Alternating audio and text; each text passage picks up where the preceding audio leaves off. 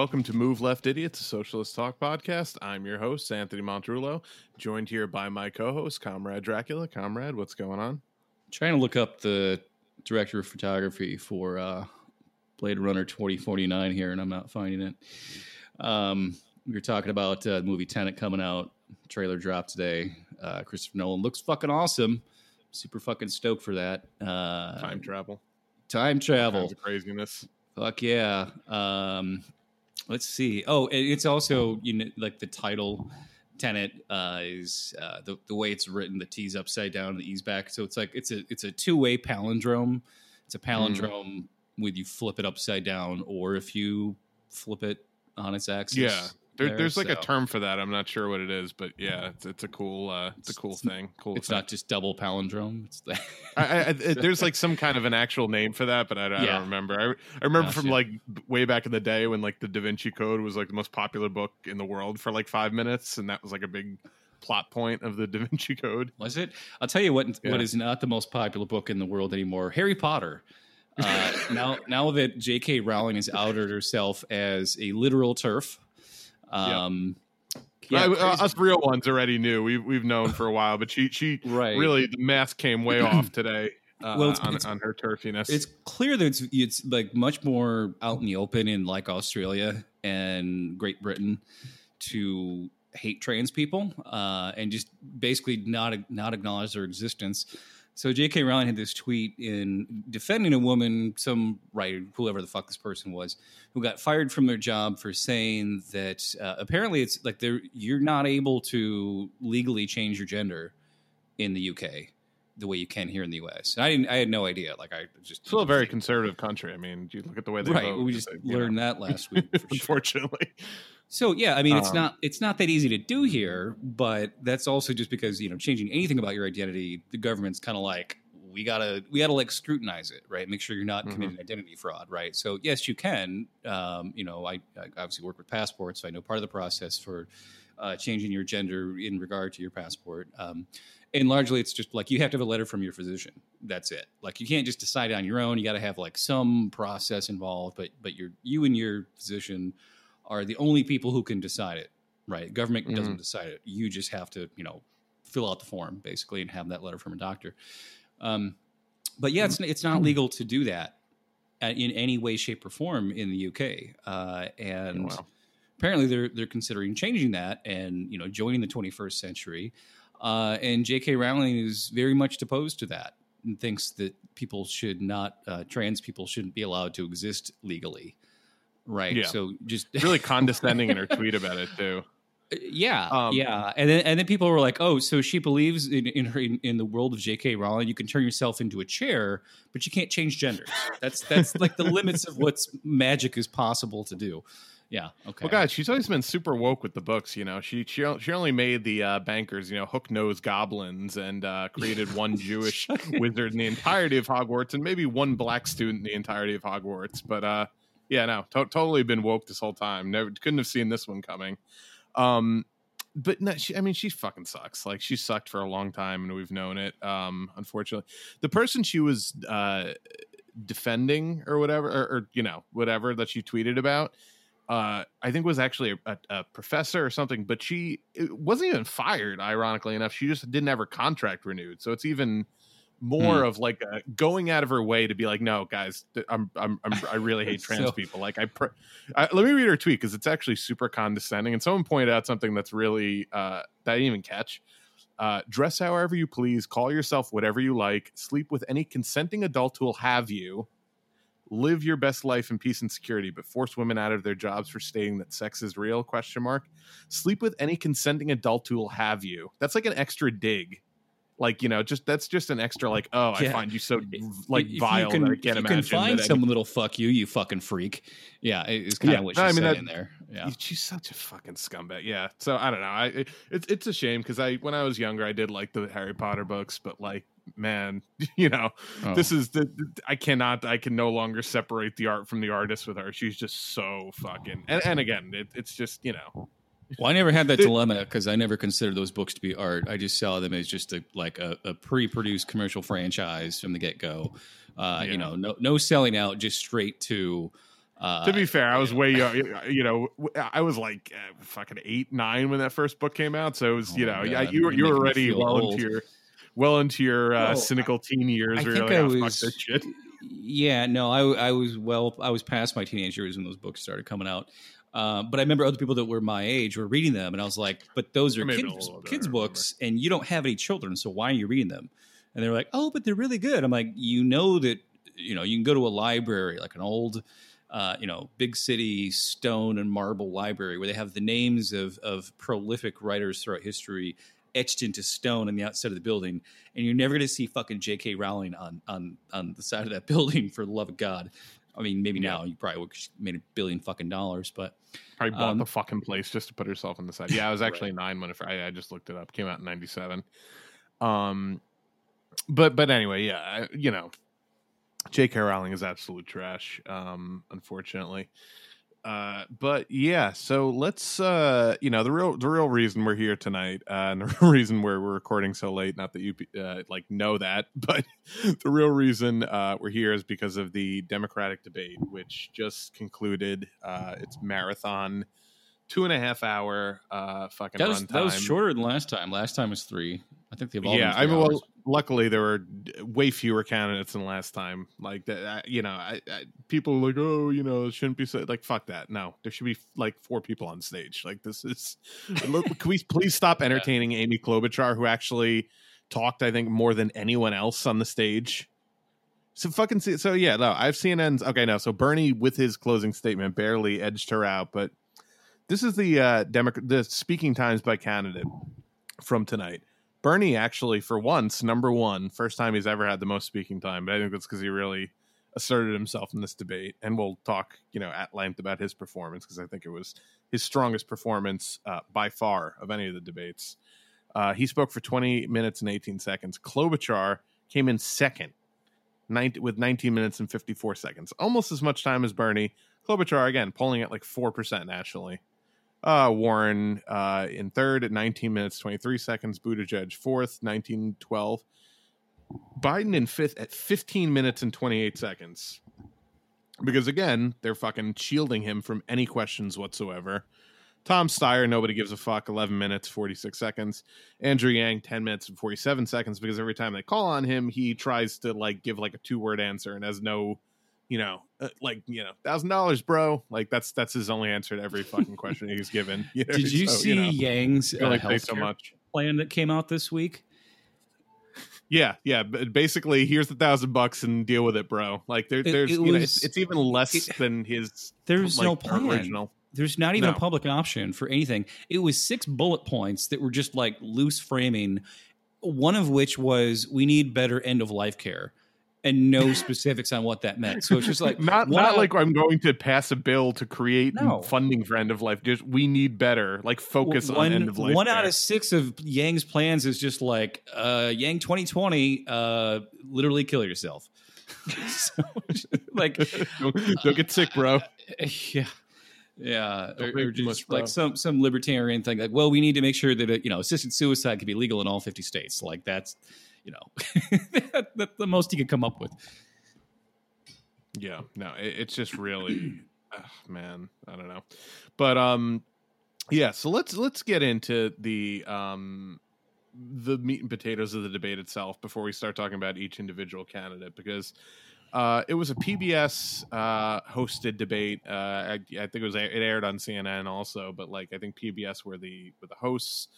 Uh, they selected the moderators, which of course were a panel of people who fucking publicly can't stand Bernie Sanders. There's one in uh, particular, Yumi- though, right? well, Yamiche, Yamiche uh, Alcindor, I think her name is, is um just uh, not, uh, to say she doesn't like Bernie is is is really an understatement. She's outright smeared Bernie like several times, just completely lied about things that he said. uh, people dug up her old tweets where they said that he said Bernie or bust at a rally, and that he like all this fucking nonsense like that. Just like it's totally, totally just provably false. You know, she was of course a Hillary uh, supporter, may have been a Hillary surrogate last uh, campaign. Not really sure about that. How can you have a job at PBS and be a fucking surrogate for a political campaign? I, am not saying I don't know if she's for sure what she might as well have been. Put it that way, like the way she acted. I mean, I I, I don't think that you can't have your own political views, but like you can't no, be no, sure. you can't be like out there on the fucking campaign trail and still be a, a journalist for PBS. Yeah, like I don't know. Maybe, she, like, do all these uh, people Yeah. actually work for PBS? Like, it. This was such a bizarre. Like, th- their their selection for for panels is preposterous. They pick fucking TV actors that you know read Right. their nightly newscasts to do this shit. Not a single actual journalist who, who you know to bring forth an actual uh you know hard hitting question. I mean I, and i'll give them credit because they actually i think did a much better job than almost all the other moderators so far. And, and again that's a, the lowest bar of all time to clear but they did ask a few good questions. They asked about the uh, afghanistan uh papers which were leaked out uh, uh this week i believe uh which detailed it you know how last week? Um, but yeah, you wouldn't week? know it because it's been wall to wall impeachment news. Uh, yeah, almost no coverage of it whatsoever. I was I had a hard time finding it to read it, like to to read the story.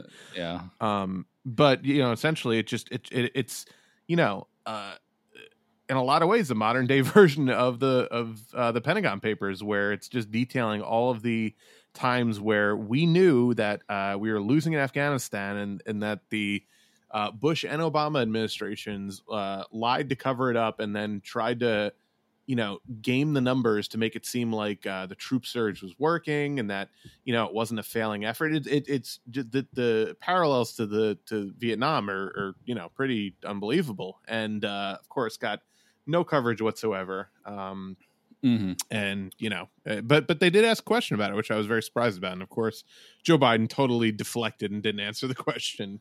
Hmm. um but well, Joe you know, Biden, who uh, like Barack Obama, both tweeted out back in 2014 that all U.S. troops would be out of Afghanistan by the end of that year, uh, and that's like we're it's almost 2020, right? I, mean, it's just just no, unbelievable. we're out. We, we got out. We got out in 2014 right? Like we're we're, we're good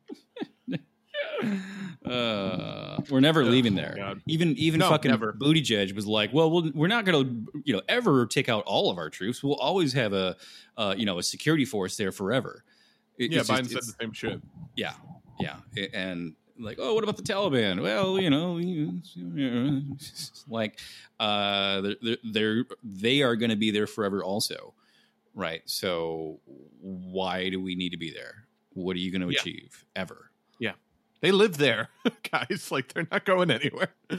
Um yeah i just you know uh ugh, god. All right well you, you, remember know you remember when when Trump was going to pull out like uh like seven thousand troops and all the fucking it was it was about like what it was like in the summer he was doing Yeah, that. And liberals just lost their fucking mind. You know, the people that originally opposed that war because it was Bush who now hug Bush and give him little treats uh, at, at uh, John McCain's funeral service um, were like, this, this, this- pulling the troops out just plays right into Russia's hands. And it's like, what the fuck are you talking about? Russia, more than anyone, knows that the way you topple an empire is to go get stuck in a quagmire in Afghanistan. They would love nothing more for us to fucking stay there forever because it does nothing but weaken the United States. Afghanistan was russia's vietnam. I mean that would like literally i've i've you know it's, people refer to that as their vietnam. Just this endless fucking quagmire that they that they poured money and resources and troops into that amounted to fucking nothing. Like it's like you know yeah they they of all people know that uh you you really it's not good for your uh national Yeah. stability to stay in afghanistan So, so uh, Afghanistan was Russia's uh, Vietnam, but you know, in America, we're lucky because Vietnam was our Vietnam and Afghanistan is our Afghanistan. So we, you know, we're just gonna we're gonna keep filling upwards, and one of these times guys, we're number gonna- one. we're, We're gonna get the fucking invasion quagmire formula down right and figure out what gonna our objective was and then quagmire it. bingo.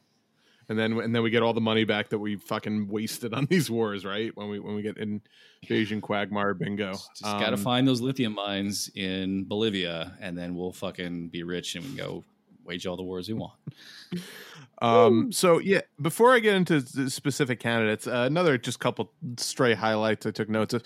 Uh, d- the fucking framing on some of these questions, you know, I- again, I said there were a couple good questions, but they were mostly bad questions, mostly really aggressively dumb questions. You know, uh, the, the fucking it, there was one pseudo climate change question in this debate, and uh, they decided that rather than talk about you know the most important issue of our time for more than five minutes, they would ask a question about, at the end about uh, who the candidates would give Christmas gifts to. Like, what the fuck was that? Like, th- this is this is the shit you're asking on national television. And these people who are supposed to run our country is like, Well, who that would was you apologize? question. It was Who the fucking ask- final question.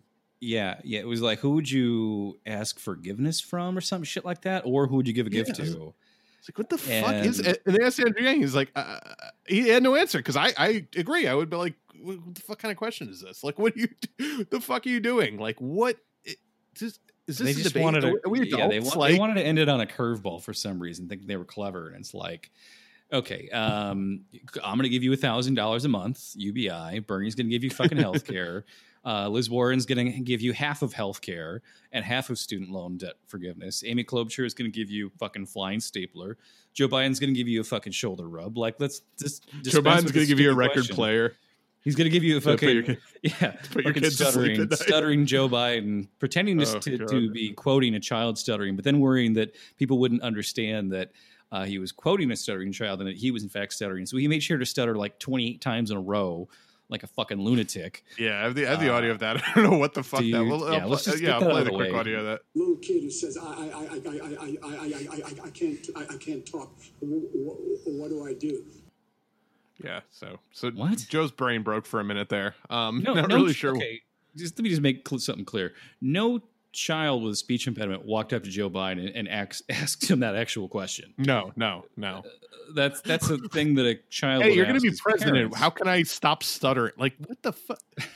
No, it's just like only talking God to Bill and Joe Denbrough Biden from it? Like, what the this.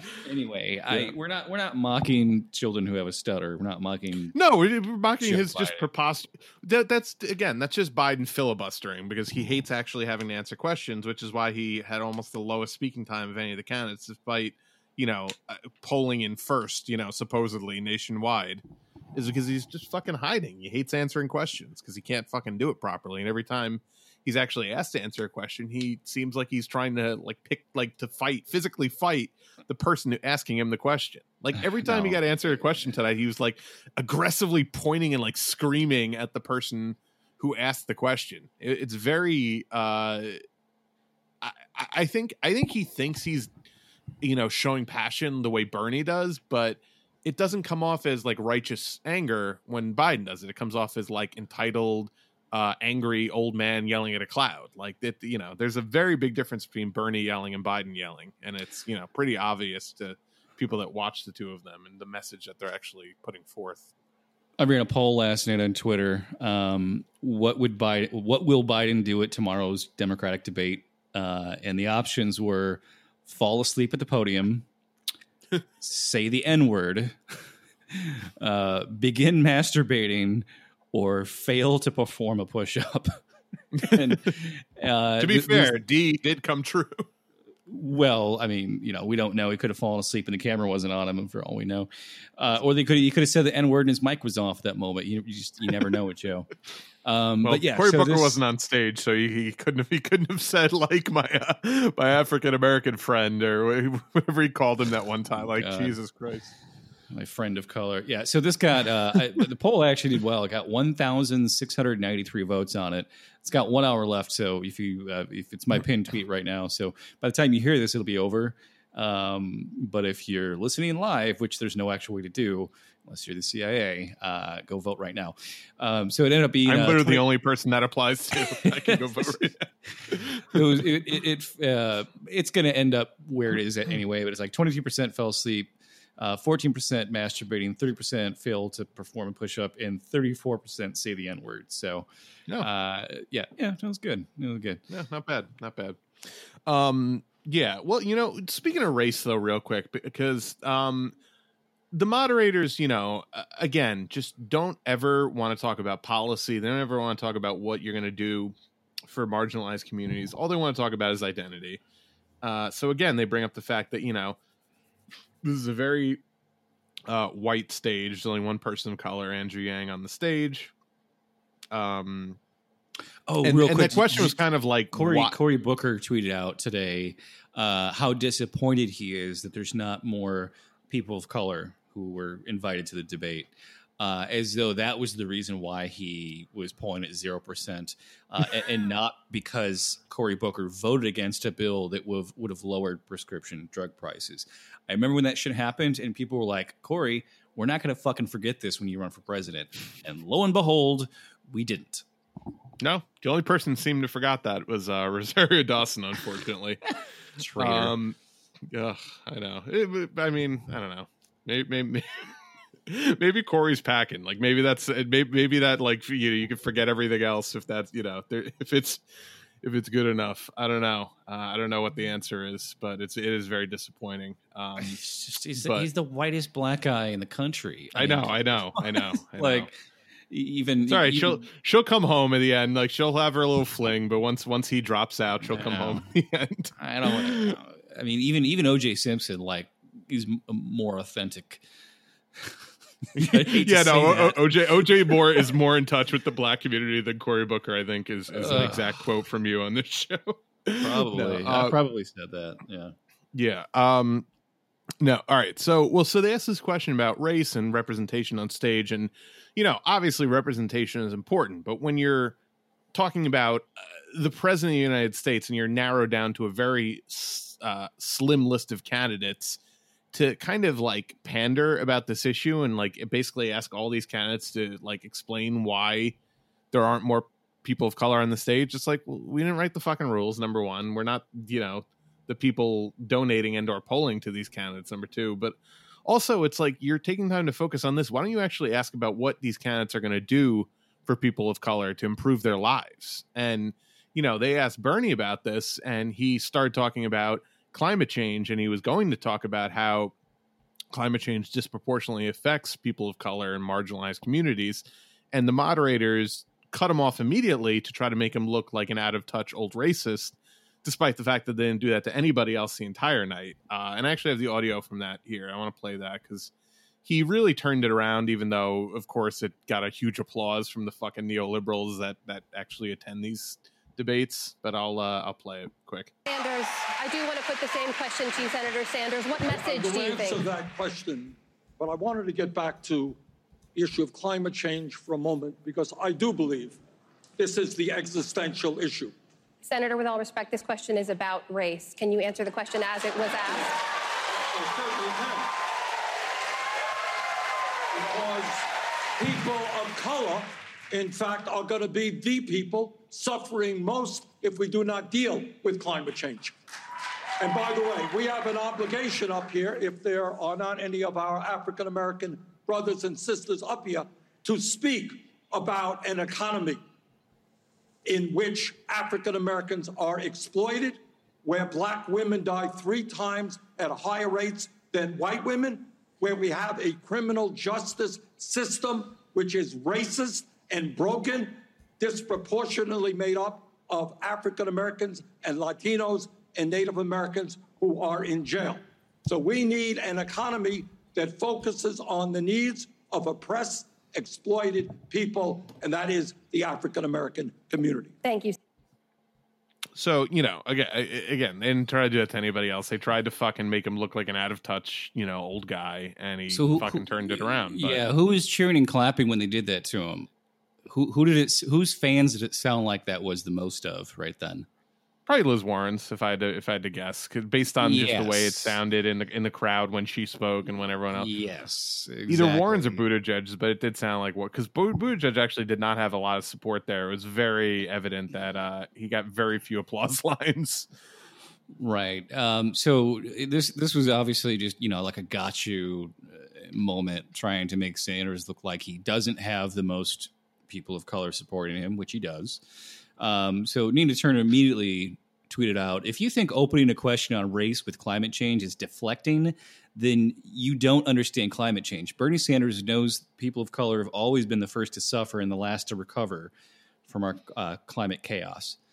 So Yeah. yeah, I, I love the I love that you know she throws in a little alliteration there. You know, uh, first to suffer, last to recover. You know, just like She always, fucking I, brilliant. she, Brilliant. She always does that shit. I love it. she's so good. Nina, Nina's a, such a great fucking speaker. Like really, just such a, such like a, a, a compelling speaker. Like every time she, spe- like you know, like you, you, every time she opens a rally for him, it's like, yeah, I don't know. I, I like, and again, I, I know a lot of people say, oh, she should be his vice president. I don't really know about that, but Well, she can't because she's she was a state rep for Ohio, and if you are I mean, she legally can, but I just don't think she No, has I enough, know. yeah, It- political just- experience. It, like it doesn't yeah. work that way. Like if you're a senator running for president, you almost certainly will pull another senator to be your VP. Yeah, Like or at just worst, like a house or house rep. Like that's you know, it, you, yeah, you have to pick another. Still, really fucking really. rare. Really fucking rare to Yeah. pick somebody who is that far beneath you on you know sort of the totem pole of of Yeah, or there. governor. Governors are also pretty, but the governors, you know, have executive experience, so that's the other reason they pick. Exactly, exactly. Governor. So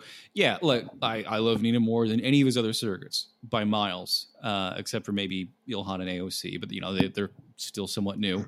Uh, Nina's Nina's old school, but uh, it, it's just it's not going to happen. And and honestly, you know, if if they really want to win, as much as I don't like her, Warren would be the VP pick to really fucking nail that thing. Uh, and- Yeah, and I think probably. that they they may have that as sort of a backroom deal already. Uh, a lot of people have talked about there was a um, not not polling, but the like the the bookies, the bet nods people, right? Yeah. Put put out their numbers on ticket. Yeah, who's the most likely to be the VP choice, and it was ranked Warren highest, Biden lowest, and everyone else, you know, in between.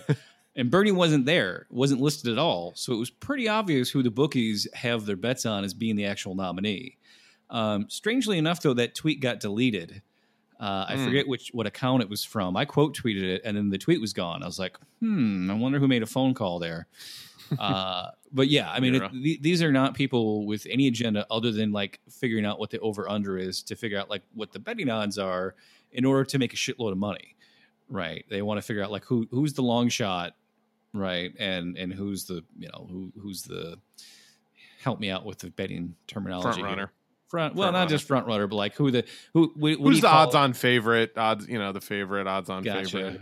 gotcha, gotcha. Okay, um, Um, but and and actually, Bernie has led several Vegas betting odds, like in, like in recent weeks. So like that, it, it's you know, it's not just our perception. I think that the the actual numbers and the the data that that these empirical people, unlike Nate Silver, these people actually do look at numbers and don't put their fucking you know shit lib uh, spin on it.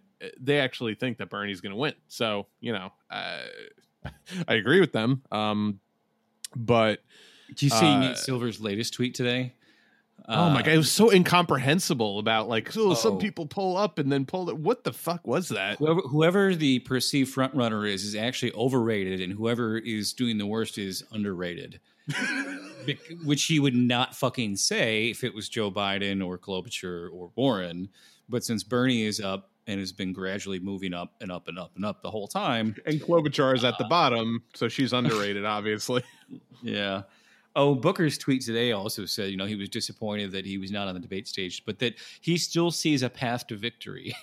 Just, what, what fucking world these people live in? It's adorable. It's adorable.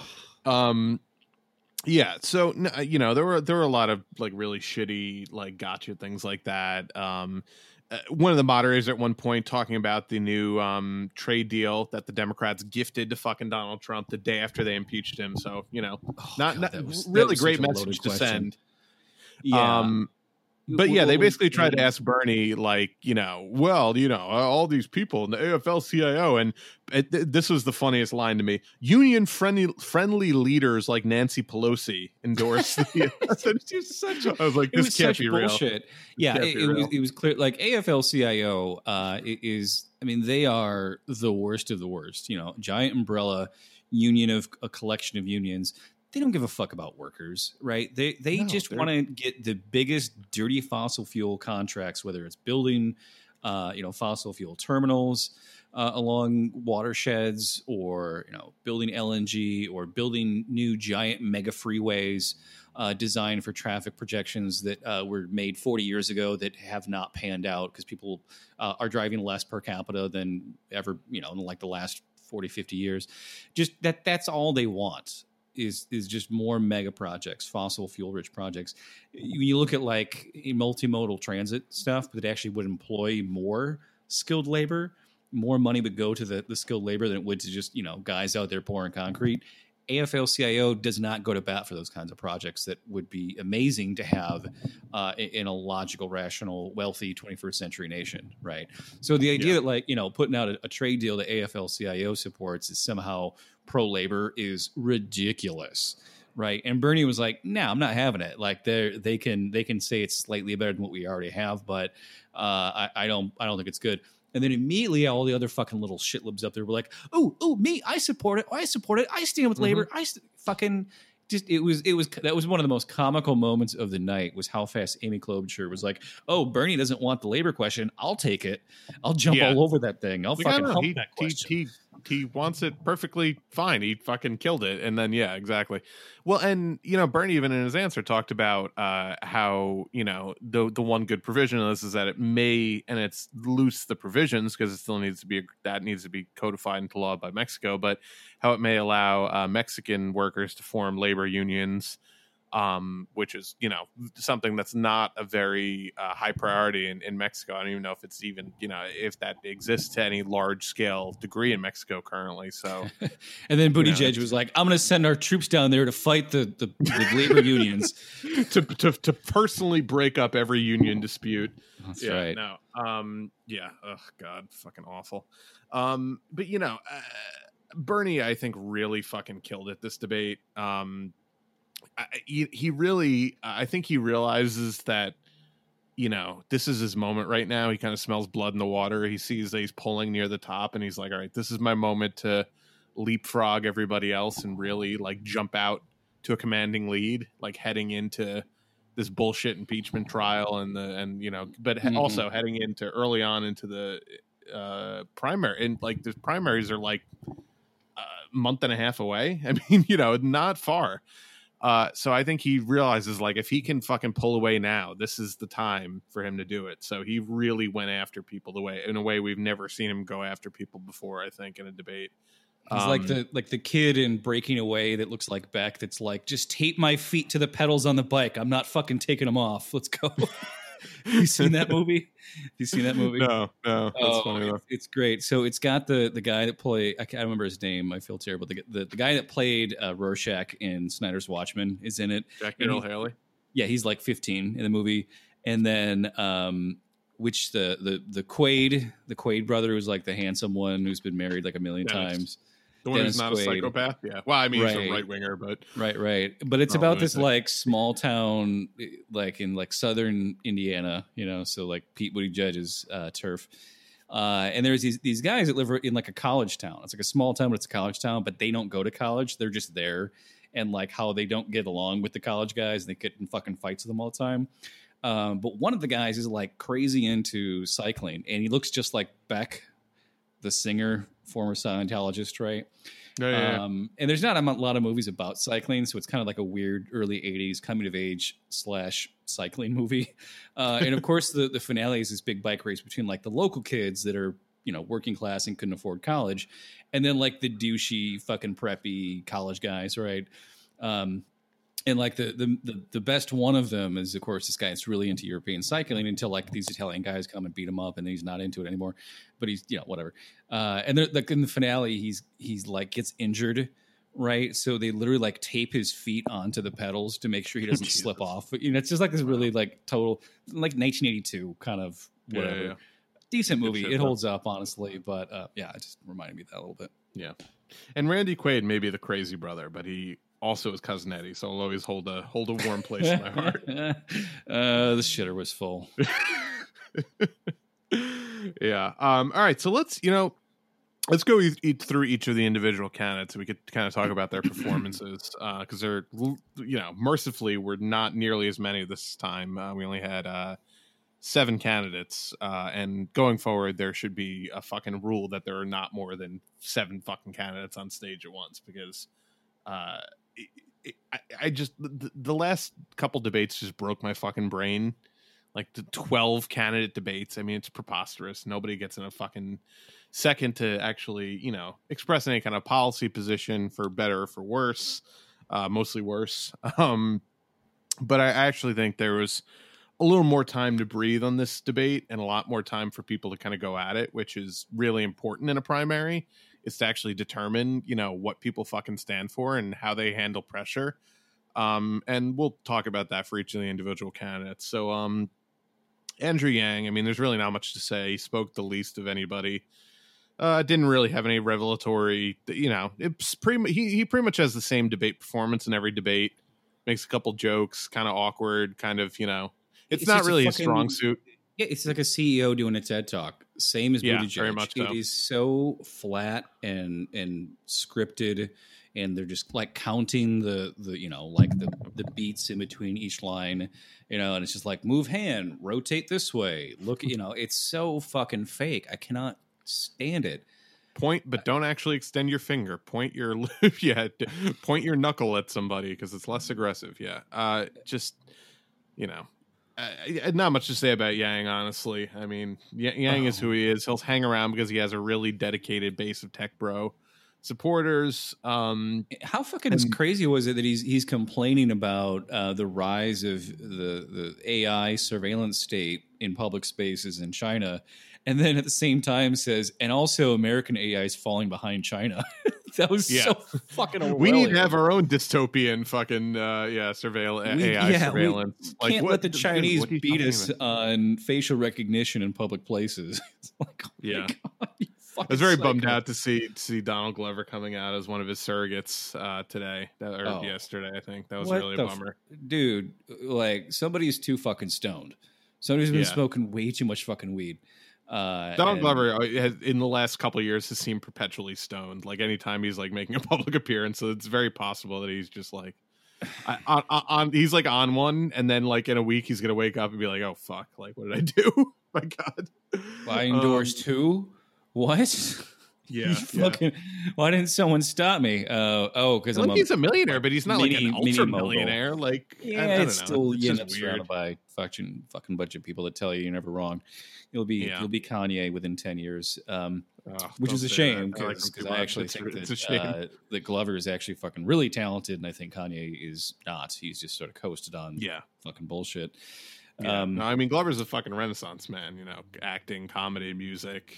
Just yeah, it's it's really a shame. But no, but I mean, look, he can recover from this. I think anyone can recover from one bad, one bad endorsement as long as it's not like you know Joe Biden or something. um, We'll, uh, we'll I'll, I'll forgive him. But um, yeah. So Yang again, not much to say. Um, Tom Steyer again, just you know, I, I don't know why. Fucking exciting. Just channeling the ghost of Lincoln Chafee, who would Yeah. have a ghost if he was dead, and he's not. But you'd never know it because when have you ever thought Are you sure? I haven't heard anything from him in a couple of years. I think I think J- Jim Webb might have fucking strangled him when they left the uh, debate stage. they're just Vietnam they're somewhere at a bar right now drinking, and fucking Jim Webb's just like, I've been waiting to strangle this guy for four years for what he did to me, even though they didn't say one word to each other. No, Steyer, the most amazing thing about him tonight was that that fucking like Argyle plaid tie he had on, and that was oh like, yeah, I couldn't stop looking at that thing. I'm like, that's good. You got a nice tie, at least, and you, all you're trying to do yet again is say, "I agree with Bernie Sanders" on your every single fucking answer. It was nice, but it didn't match. Like it just, it just, I don't know. I didn't like it. I, it just, it was, it, was a very classy tie, but I was just like, couldn't stop staring at it when he was. talking. I was like, this is just not a. I don't know. I, I think he was trying to go for a Christmassy look. I just don't think it really. uh re- He really pulled it off. But well, his, you know, his suit jacket was like a light blue, and Yeah, that red tie was like deep red, right? And it just like you got to if you're gonna wear like a really bright color tie like that, you got to have a darker jacket. You can't do light blue. You think people with literally billions of dollars could pay somebody to fucking tell them these things? Like, but You, apparently, you can pay me to do it. I don't know shit about fucking fashion, but I can tell you what looks good on broadcast television. yeah, yeah, no. Bernie again, never, you know, suits may look a little frumpled, but they never look shitty like that. Uh, never has a fashion emergency like that. Man, I just I want Bernie to come out with like a just like a gray Irish cable knit sweater and like one week of The Corbyn stubble. look, like what? Yeah, just fucking Corbyn it up. I don't know. I think he's afraid now that that everyone's like, oh, Corbyn's an anti-Semite, and you're gonna fall apart the way if you go after him. Uh, just, just, you Well, know, Bernie, Bernie, wore, a, wore sweater to a couple of his rallies, and it's actually a good look for him. I think it is a great I look agree. for him. It's amazing. I, I wish he would do just like a little bit of facial hair, just to kind of be like, eh, you know.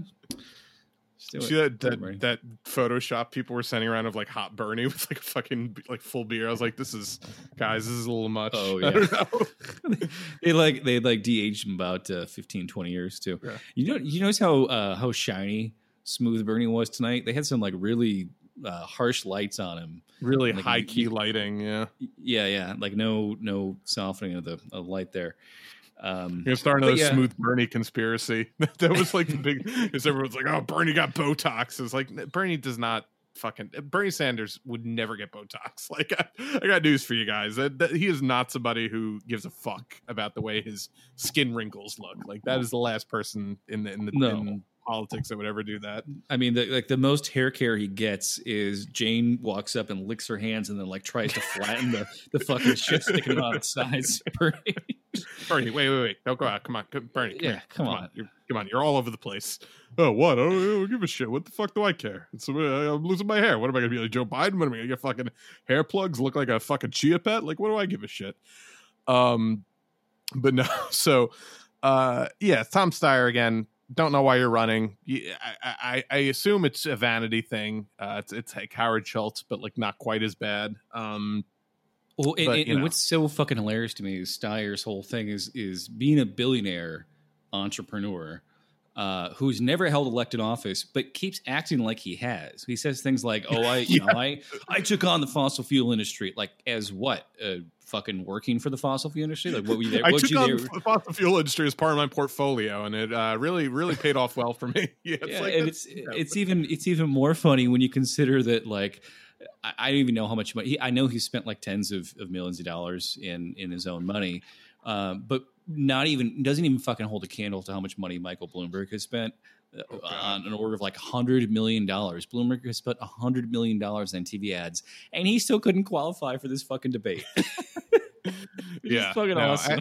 you know, and and again, Tom Perez is a fucking worm, but a credit to him for not caving on the, not making it either or. You know, donors and or uh, uh, uh polling. Like you have to have individual donors and polling. Um, Mhm. because that ensures that Bloomberg will never get into one of these things. And uh, you know, I, I cannot wait to see the fucking money spent versus delegate count for Michael Bloomberg because if you don't get 15% of the vote in, in a state, you don't get any delegates. So Right. there's a very good possibility, and it's actually a probability at this point, that Michael Bloomberg will spend upwards of 200 to 300 million dollars of his own fucking money and not get a single delegate at the Democratic convention, which is just, you know, it, it, it's so, it's beautiful. It's beautiful. It- I, I love it. It is, but it's just it's like, dude, why? It's also, it should be illegal, but I mean, you know, that's a whole nother fucking problem. Yeah. It, I mean, if you get to a billion dollars, it's just instantly ninety percent of that money should be, you know, taken by the people. It's like Expropriated, yeah. fucking uh, uh, Jeff Bezos being like, "Oh, I don't know what to do with my half a trillion dollars. I might just build a rocket ship and go to Mars." It's like you could pay people to be able to go to the bathroom. You fucking monster. Can we send Jeff Bezos to Europa and just fucking leave him there? For like, you know, leave him at the, but not in the fucking habitat. Just leave him in a spacesuit No. with limited oxygen, like no outside of the, vivarium, no Phillips, no Crookshanks, no fucking Castle Manor, horseshoe, none of that. You just drop him in there with like an hour's worth of air, and that's it. Oh man. Well, one can dream. Um yeah, so Amy Klobuchar up next. Um again, polling near the bottom. Don't know why she's still in this race. Don't know why they're giving her so much coverage. I think that's their next fucking since Warren flamed out. This that that'll be their next like oh maybe Klobuchar, you know, yeah. because they gave her the most speaking time other than Bernie Sanders by and it was only by thirty seconds that he out edged her uh, of the night, She despite just, the she fact just she- interrupted the most. That's how she got it. It- like anytime did, people but were they asked her a lot of questions too. Yeah, they, they did, but it was like anytime people argued, she would interject and be like, "You "Don't fight, don't fight the two of you. It doesn't do us any good. If you're if you're gonna fight, make sure it's with me." Being, like she, that that was like her way to get attention. Was just if anyone's gonna be fighting up here, I'm gonna get in the middle of it, and Yeah. then fucking you know stiletto heel Buttigieg's scrotum. no, and, and again, you know, I have no love for Amy Klobuchar. I will forever respect her for just absolutely fucking eviscerating Pete Buttigieg and making him look like the little bitch that he is on stage. Do you have any audio of that? I, I don't actually have any. I couldn't No. find any audio of that, but she just butchered him, man. She fucking brutalized him. He just had nothing. He had no response.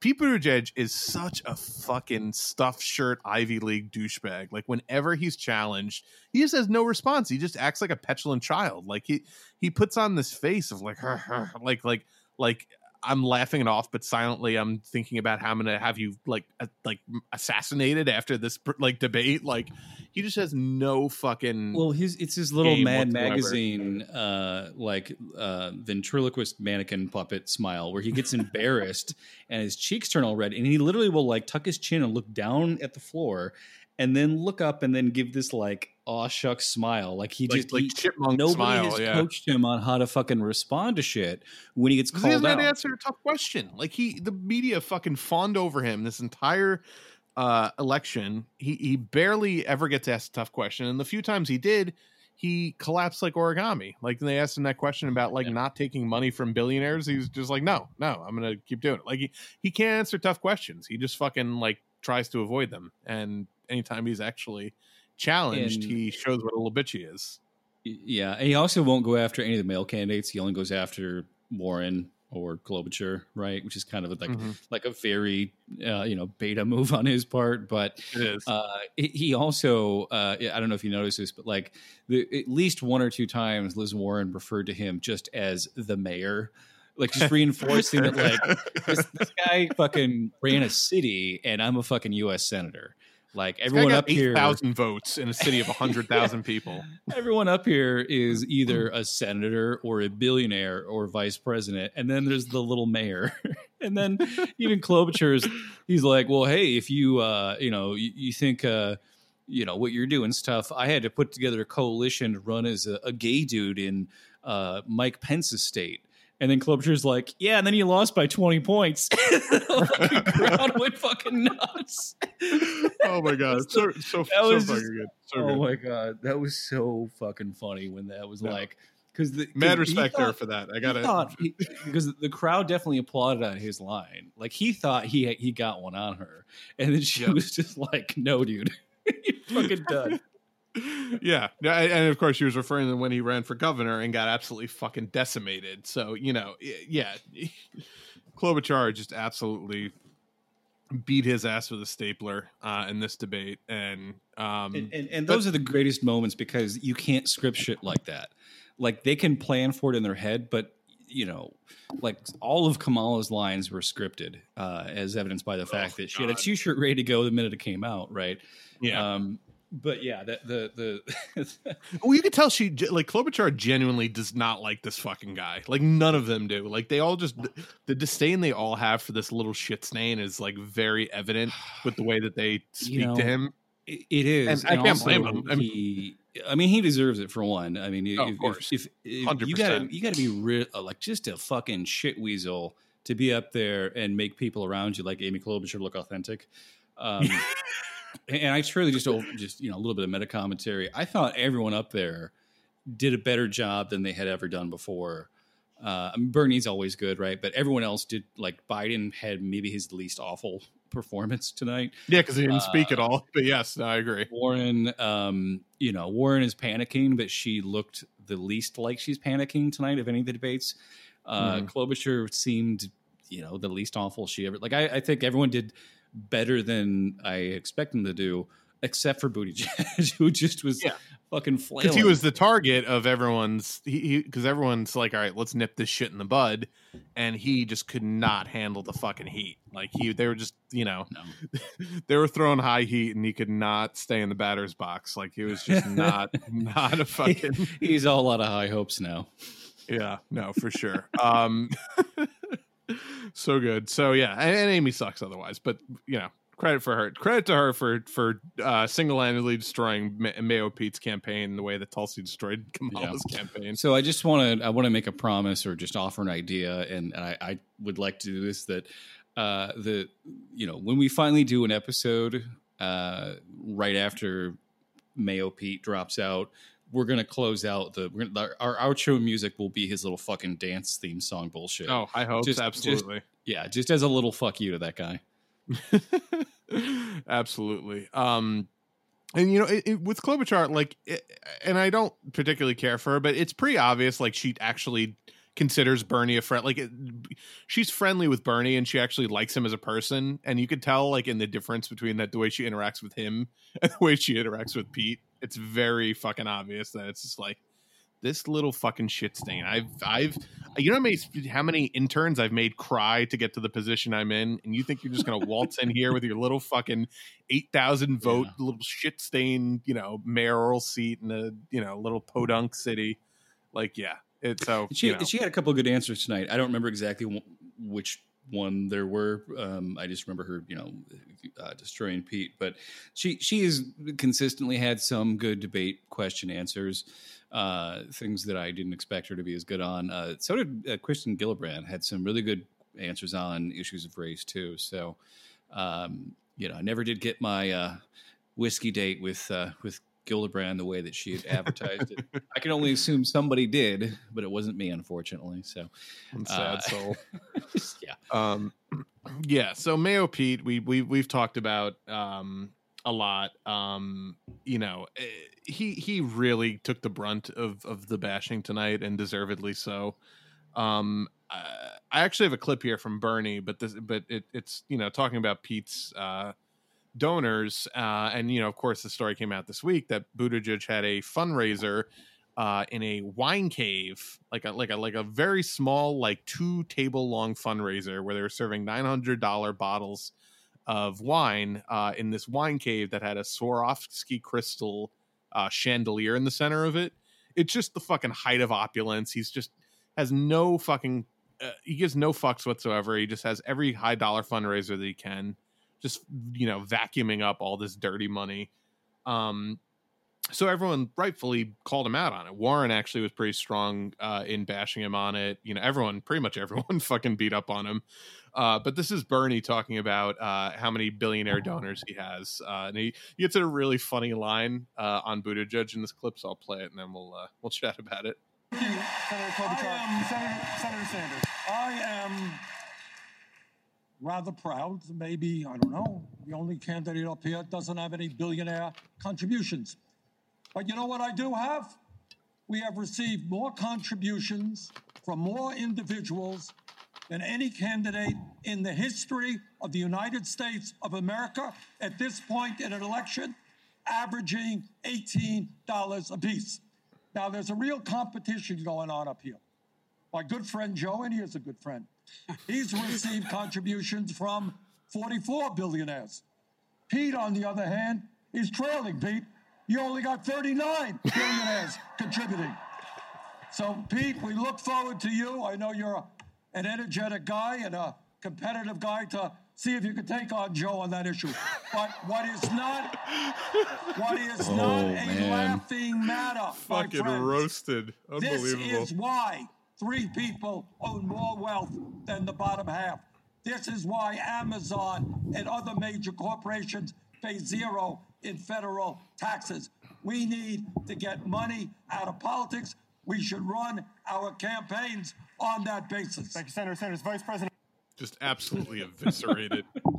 And speaking Pete, of the bottom half- guy. Maybe maybe you can catch it. Like Yeah. unbelievable. Unbelievable. So funny. No, it was good, and, and also, you know, Bernie doesn't usually go after anyone until they they swipe at him first, and like Pete knows not to swipe at Bernie, uh, and and most of them know not to swipe Bernie, and Because anytime Bernie hits them, they don't respond because there's nothing to respond to. Like, like, but Buttigieg didn't even respond to that. And or, he's like, what are you going to say? Like, no, I don't have 39 billionaire donors. Right.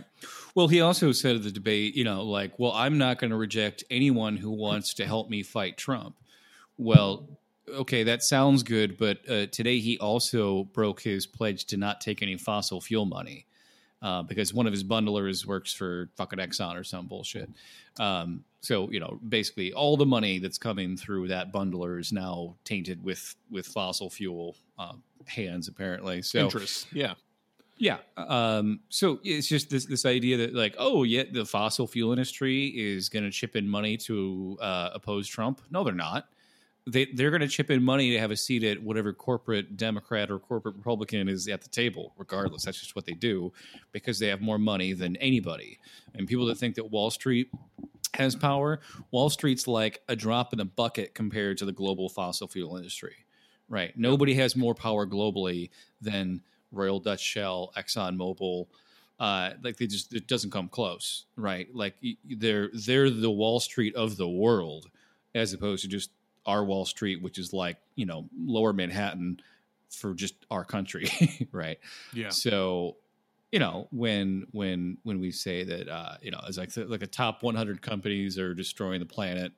Uh, and, you know, most of those are fossil fuel companies and car companies. They're you know clearly uh, once you get everyone addicted to cars and oil, you got an endless supply of customers, right? And and Yeah. breaking that addiction is uh, imperative, right? But if you can't, at the very least, say I won't take campaign contribute, it's not even like a majority of your money. The way that like somebody like Cory Booker gets the majority of their money from say AIPAC. You know, most of these people are only going to get maybe fifty thousand to hundred thousand dollars total from fossil fuels. So if you can't fucking still win without that little tiny chunk, what the fuck good are you? Like how how craven are you that that like you just like oh I need that little tiny bit of money. it, it's partly pathological, but it's also partly like they just don't give a fuck. Like fundamentally, it's not like they don't care about the appearance of impropriety because they don't care about impropriety because they really just genuinely think, oh no, this is how it works. Is like these people from whatever industry, I don't care. They're private equity, so you know they're inherently good and they're going to give me money, and I'm going to. You know, I'll do them some favors, but I'll generally do what I think is the right thing. This is the way these people like Mayo Pete think. Like they don't give a fuck about any kind of like account. They don't. Uh, Pete Buttigieg does not see the American people as individual voters. He just sees them as the fucking rubes that he's going to trick into voting for him, so he can then rule as he sees fit, and you know make sure he takes care of his corporate friends, and you know then he. eh, But but it's all about ego for him and taking care of his fucking buddies. Like he doesn't give a fuck about or, voters. or they they twist their brain in knots and say, well, a personal contribution from an oil executive is not the same as you know uh, some some Exxon super PAC uh, kind of a thing. It's just a personal contribution. There's no conflict of interest there, right? Uh, of course there is. It's just they're they're they they want to pretend that like, well, a personal contribution from an oil executive is the same thing as my uncle who uh, is a franchise owner of a local small town gas station, right? So I don't want to. I can't. I shouldn't turn away his contribution either any more than the the oil executive. You know, we're all in this together. We're all in this fight. To, it's like just fuck off. like you know, clearly there's there's some small um, people that make a little tiny. You know, people work on uh, you know pumping gas or or own a fucking you know they're they're not the ones that created this industry and got everyone addicted to oil but it's still if you're going to take this this was a thing that was forced on people from the top down nobody was like oh hey you know what i really want is a way to you know drive around faster than horses uh, and then also have to spend half my paycheck on th- that means of transportation uh, that it's miserable. I have. no, no one likes it. There was just a there, there's I mean there always there's always people doing these kind of polls, but there was a poll recently about uh, how satisfied people are with their commute to work every day, uh, and people that Let me guess. able to Zero percent, two percent. Like what? right. Well, I mean, it, it was like people that walk or bike to work. Um, Oh, satisfaction fair rate fifty four percent. Now that's still that's not that great, you know, because You're still going to work. I mean, fuck, you know. Yeah, you're going like- to work, but it's it's like I don't know how the you know the methodology of the questions, but you know if I bike to work, I have to deal with fucking cars, right? So it's not that Mm. fun, um, even though it doesn't cost anything, right? Uh, Yeah. The satisfaction rate for people that drive to work was like 19 percent. Like no, it's like Yeah. Yeah, and that seems high to me, honestly. I can't imagine anyone like who it just yeah, I don't know. It's just miserable. I fucking hate it every day. Like I, I have to drive well, some days I drive from New York, some days I drive from Connecticut. When I drive from Connecticut, it's like, "Oh, well, if I'm lucky, this will be an hour and 15 minute commute. And if I'm not lucky, this will be an hour and 45 minute commute because one asshole, you know, wasn't paying attention and got in an accident or there's just a lot of people on the road. Like that's you- that's my and fucking morning. It's driving 6:45 in the morning. You're driving a vehicle that's like what 3,000, 4,000 pounds. That is all of that weight is there to move you, and you're I don't know how much you weigh exactly, but you know somewhere between I would guess somewhere around 180, 200, maybe a little bit more. You're what like six one, six two. Yeah, that's all. That's on the low end, but yeah, but fair enough. On the- on low end, gotcha. you know, I, I don't want to judge. Um, we uh, we've never met in real life before. I don't know if anyone knows this, but we are recording from two different time zones, and uh, so yeah, we've uh, only have a vague notion of each other's physicality. Uh, but yeah, so I mean, you, you it's it's the, the problem isn't that like, well, okay, here's a machine designed to move me around at 50 miles an hour, uh, and it's comparable to my own weight. It's that it weighs 10 times more than you right? Or, or well, let's say about eight times more than you. And it's the amount of fossil fuels needed to move an object that big, right, is astronomical. It's the least efficient energy use there is. Uh, And the least spatially efficient because it's not just the space your car takes up. If you're going 55 miles an hour, you need about uh, you know almost 300 feet of space between you and the next car ahead of you. a car length for every 10 miles an hour you're going, basically, is what the rule of thumb is. Exactly, exactly. So look at any highway, and even when it's like bumper to bumpers, people are still 50, 60 feet apart uh, for the most part if they're moving at any real speed. Uh, a- and, that's just, it's, it's insane. And for every gallon of gasoline your engine burns, that creates 25 pounds of CO2. And, and I'll tell this to people, and I just, you realize how many idiots are on the internet. And they're like, well, how could, how could one gallon of gasoline somehow magically create 25 pounds of CO2. That's that's so much more than the gasoline that was burned. It's like you fucking idiot. It's a Do chemical understand the reaction. of that no, they don't understand that you're you're combining the you know the petrol different forms, way different yeah, oxygen. it- it- No, you I mean you're you're pulling all this oxygen atmosphere into it, burning it, creating a new chemical p- compound, and then emitting that out of out of the reaction. Right, so it, it just people have no fucking idea how things work. You know, uh, Hmm. well, things also have different molecular weights. Like, not everything weighs the fucking Right. same. Like, it's just, yeah, people are idiots, but Well, it's just it shows how little energy you get out of that reaction and how much Mm-hmm. waste you create from that reaction, uh, and just the insanity of, of, of thinking that you know 300 million Americans uh, or 100 m- or 1 billion people globally. That I mean, that, that isn't that crazy to think that like a third of all people that drive a car are like all just in this country. Like just just to show you how much of the world. that's almost everybody drive. in the country. I mean, that's like, we've Oh, yeah. like not Yeah. we have like It's- 340 million Americans, and we I It's guess we almost all drive cars. Yeah, ninety Wow. percent of, of commutes are, are are by car, and the data shows that upwards of forty to fifty percent of city trips could easily be taken by bicycle because they're less than a mile. so yeah. you know it, it's crazy. So the, the idea that everyone just like collectively decided like, oh, that's the way I want to get around is this really expensive, really polluting way. Like we they didn't we didn't do that. That was forced on us by and large.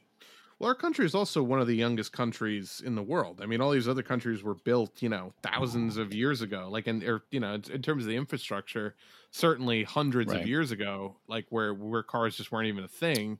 And most of our fucking country's been built in the last hundred years, more or less. I mean, if you really think about it, especially our interstate system, it's like Elon's uh, Cybertruck is going to be illegal in Europe because it's too big to fit on the streets.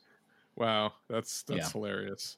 Um, yeah, It is. Didn't really It think is. that one out too much. I mean, I'll but again, this is the guy who you know, demonstrated this truck by talking about how impenetrable it is and throwing a brick at the window that immediately smashed the window.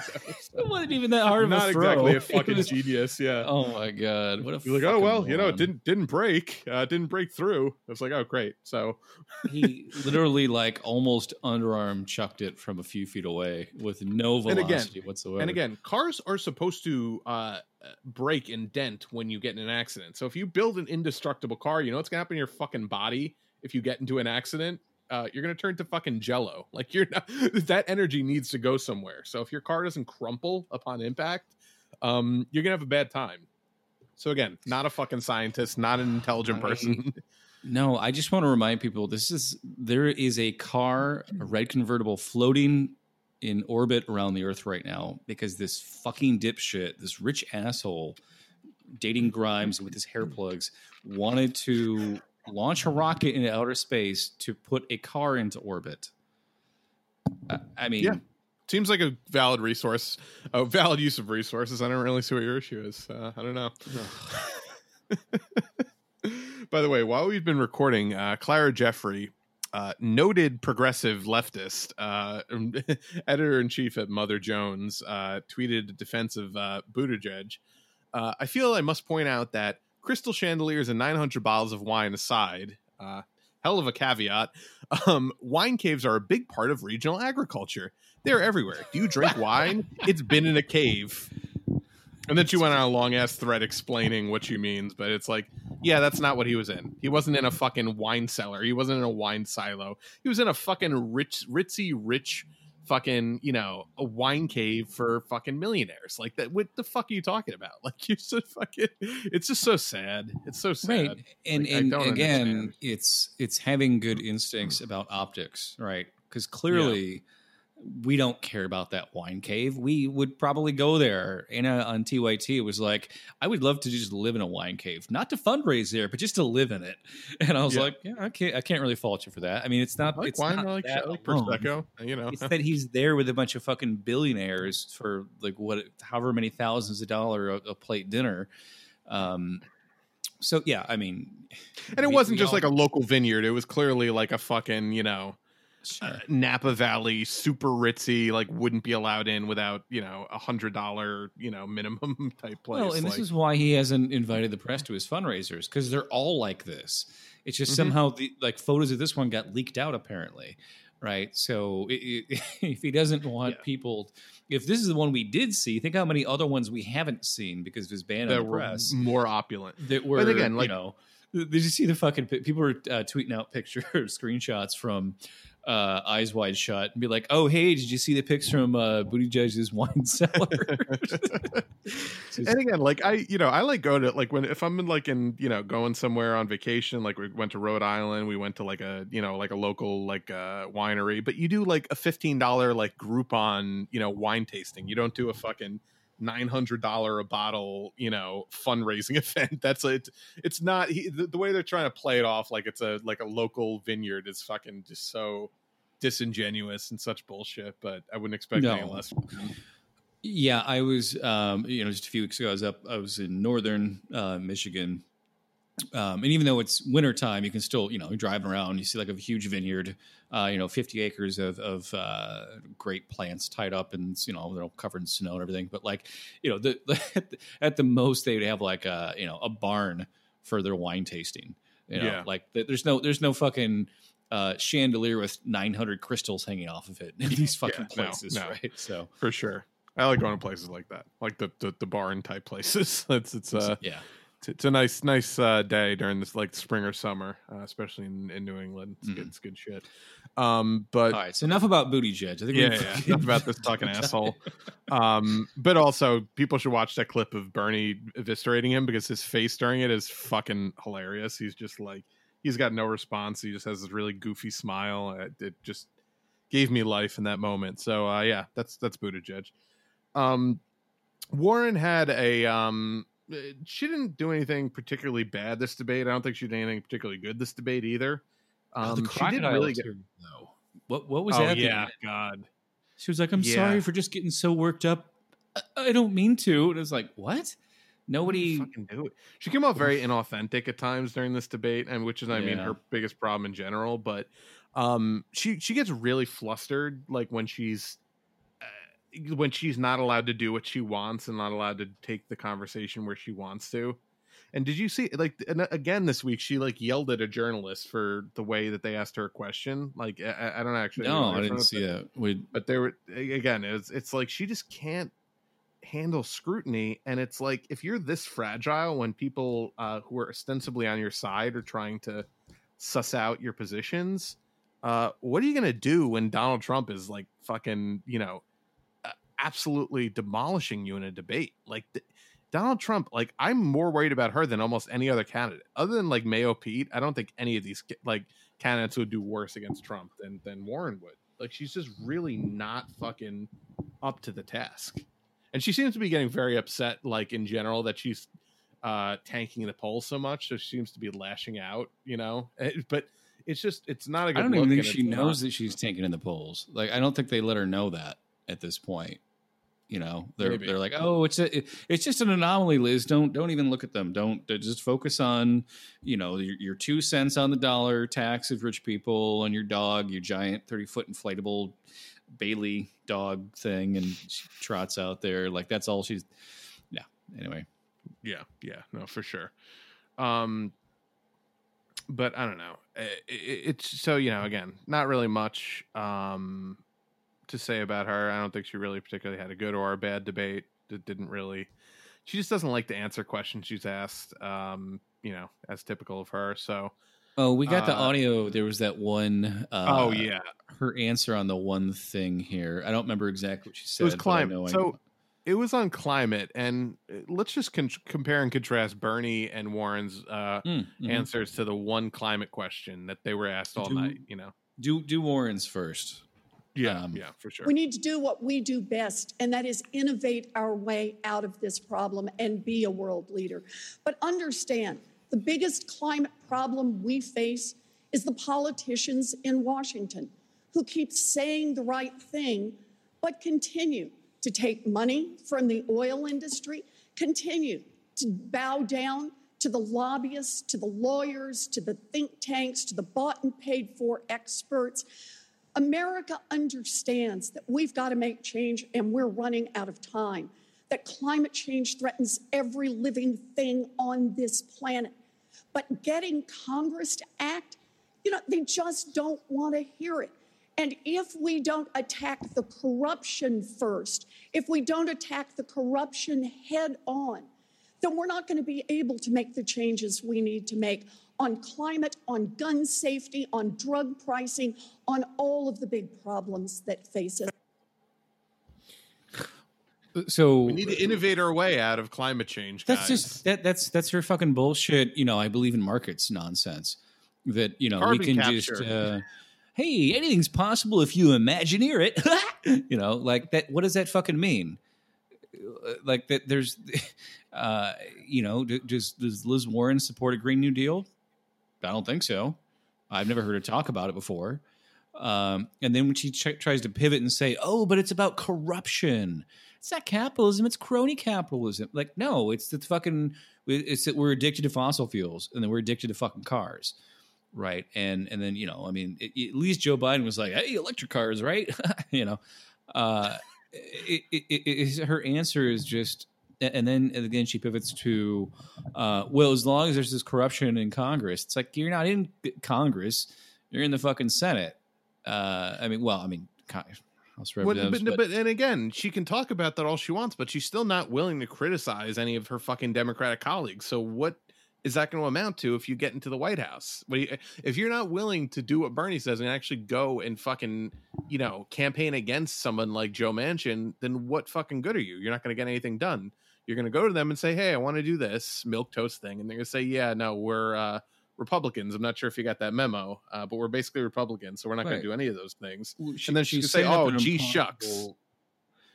Right. She's setting up an impossible scenario that basically makes sure that there's no accountability for anyone.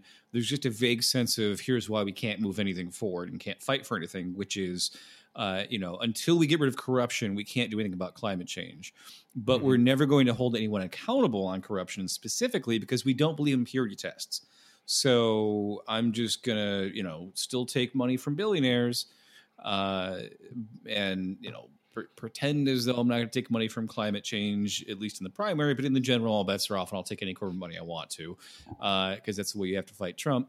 But yeah, it's just her her answer is fucking nonsensical, right? Yeah. So Yeah. let's let, let's hear Bernie's. Um, yeah, let's hear Bernie's way better answer on climate. It was one of his strongest answers of the night. Uh, and then I actually have a really funny uh, PS on this answer. I think it was from this answer.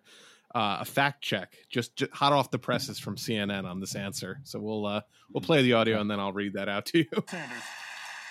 Tim, in, in all due respect, your question misses the mark. It is not an issue of relocating people in towns. The issue now is whether we save the planet for our children and our grandchildren. The issue, as you should know, what the scientists are telling us is they have underestimated the threat and severity of climate change. You're talking about the Paris Agreement, that's fine. Ain't enough.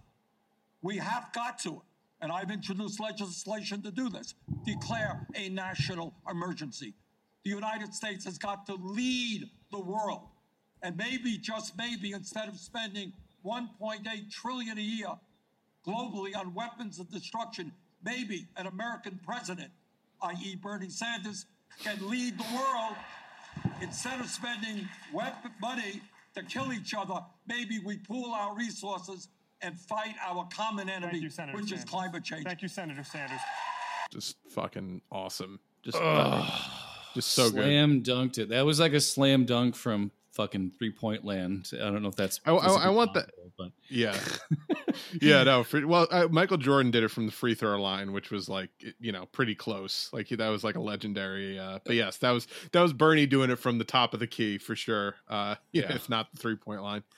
Um, but yeah, I mean, just fucking, dude, like just. bring- You know, tying it back into our e- excessive fucking bloated military spending, just incredible. You know, great answer. I want that on a T-shirt. You know, like what was it? If uh, uh, instead of spending our money on weapons to kill each other, maybe we pool our resources to fight our common enemy, you know, which is climate change. That's just yeah. it's it's succinct and it gets cuts through all the bullshit. Just great. Speaking of T-shirts, uh, this just came out. Apparently, um, the the Bernie Sanders campaign, uh, all of their surrogates are out tonight wearing T-shirts uh, with Pete'sWineCave.com uh, printed on the front of them. And if you Tell go to redirects. Pete's, oh yes, Pete'sWineCave.com redirects to Bernie's fundraising uh, Act Blue page. So That's great. that's, That's fucking great. awesome. So There's a picture somebody just posted in one of our, our, our main DM. Well, I assume it's our main DM. Uh, it's where I spend most of my time. Uh, with Nina Turner wearing the shirt, doing an interview to like at least three different cameras. It looks like here Yeah. Jeff Weaver was wearing it one too. Yeah. Yeah, yeah, Um, yeah. So, it, like total guerrilla campaign, like that kind of stuff is like when I worked on campaigns, like that's the shit we would do is we would troll the fuck out of the opposition and just Mhm. like mock them at every chance. And you know, the, the you know the candidate wouldn't do it as much publicly, but Yeah, yeah. when we were having all of our meetings and stuff, it, we were all on the same page. Like, yeah, de- definitely. You know, they probably say, "Hey, Bernie, we want to fucking mock the the wine cave," and Bernie was probably like, "You, you can go ahead with the t-shirts. You just do that. Go ahead, go ahead. I'm fine. I'm fine. That's that. uh, yeah. That's like a that's like a, uh not super well hidden secret of of politics, and we both know this from working on campaigns. Is that if if your if your surrogates are doing something, that means the candidate approves of it. It doesn't even just because they have to be above it doesn't mean they're not like yeah no I totally agree and uh, you know go go for it. Like especially when it comes to bashing like opponents, like that's that's what that's what campaign surrogates are for is to do the shit to do the fucking dirty work that the candidate themselves Mhm. can't really do you know um you know, but and, so- and, and yeah. Bernie has the the common sense on that kind of stuff. He's got great yeah, sure. instincts. He knows what's going to fly and what's not going to fly. Uh, and he knows how to kind of stay above the fray. Um, And he did fucking hit him with that that billionaires line tonight, which I was uh, very Mhm. it's very uncharacteristic for him. So I was really happy that he he was just like, all right, I'm gonna fucking destroy this kid before he gets any Wow. delusions of grandeur. he he never makes the first strike though, and, and as we were saying, you know, everybody else on that stage already taking a fucking swipe at Mayo Pete. So when Bernie did it, it was kind of just like, all right, he's done. His campaign is over. Tulsi's not here, but Bernie took him out. Yep, yep. Um, yeah. So, uh, so speaking of that clip I just played, right? Um, and in that clip, Bernie says, uh, and maybe, just maybe, instead of spending 1.8 trillion a year globally on weapons of destruction, maybe an American president, i.e., Bernie Sanders, can lead the world instead of spending money to kill each other. Uh, uh, uh, can lead the world instead of spending money to kill each other. Maybe we pool our resources and fight our common enemy which is climate change. And this from Annie Grayer at CNN. Fact check from Team CNN Politics. Bernie Sanders spoke imprecisely when he said that the world spends 1.8 trillion on weapons of destruction. The 1.8 trillion figure represents all global military spending in 2018, not spending on weapons in particular. Fact check. That was a fact check from CNN. Someone actually tweeted that out and put their name on it and everything. That the 1.8 they referred to was not that he referred to in terms of weapons of destruction represents all global military spending not just spending on weapons. You just fucking can't make this shit up. Like you can't Fuck make this shit up. Fuck you CNN. can't uh, like it's unbelievable. I just oh god. Awful. Awful. Fucking awful fucking shit company. Um it's so it, but it's just beyond parody at this point. It's not fooling anybody um you know these things like that get 20 likes and 800 replies like it's just not even oh god. Um all right well so uh let's see i have uh i think we played all of the bernie clips we have. So um biden uh you know we, we we talked about bernie the whole night. I don't think we need to do a specific segment on him but again i think he absolutely killed it. Um he uh, you know this was his best debate so far and he's had a lot of really good debates his first post heart attack debate i think was his other really you know top notch Yeah. performance but I thought that was was his really his best one. Um, I- don't know if he really did worse than that tonight, but I just there was part of it was you know PBS interrupting him a couple times uh, and and kind of getting him off his his cadence, I guess uh, I'd say, but. It didn't seem like he had like a big standout night, and partially maybe that's because everyone else did a little bit better than expected. Uh, But Mhm. no, I, I really thought his his first debate back after getting the stent stuck in him, um, and being a even stronger, healthier Bernie was by far his best performance, and it needed to be. Uh, and also, obviously, just the fact that like AOC, Ilhan, and Rashida uh, announced they're going to endorse him that night too was just like fucking. that was my Christmas. That was my Yeah, no, Christmas for for, sure. all for all the fucking liberals that were like, "Oh, impeachment." We haven't really talked about that tonight, but we'll maybe talk about that next week or maybe another time. Um, see how that plays out. Uh, there was people even like tweeting out the hashtag uh, impeachmas. Just like what that fucking ugh.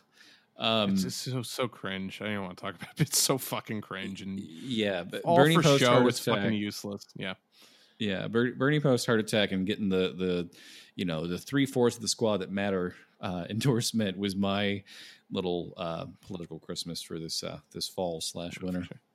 just real quick side note too as I, as I was checking out the what what would people were tweeting about the debate uh Joaquin Castro who's not the Castro running he's the twin that is is uh the congressman not the one running for president um tweeted out Pete Buttigieg no hard feelings. I know you understand and he linked to this political article that came out a couple weeks ago and I actually meant to mention this on the show it was really funny but um I, I forgot to mention it uh he tweeted out this little segment from a political article uh, during a series of forums and debates for the leadership post, Mr. Buttigieg often mentioned that he was the quote only candidate who attended a women's march the day after Mr. Trump's inauguration.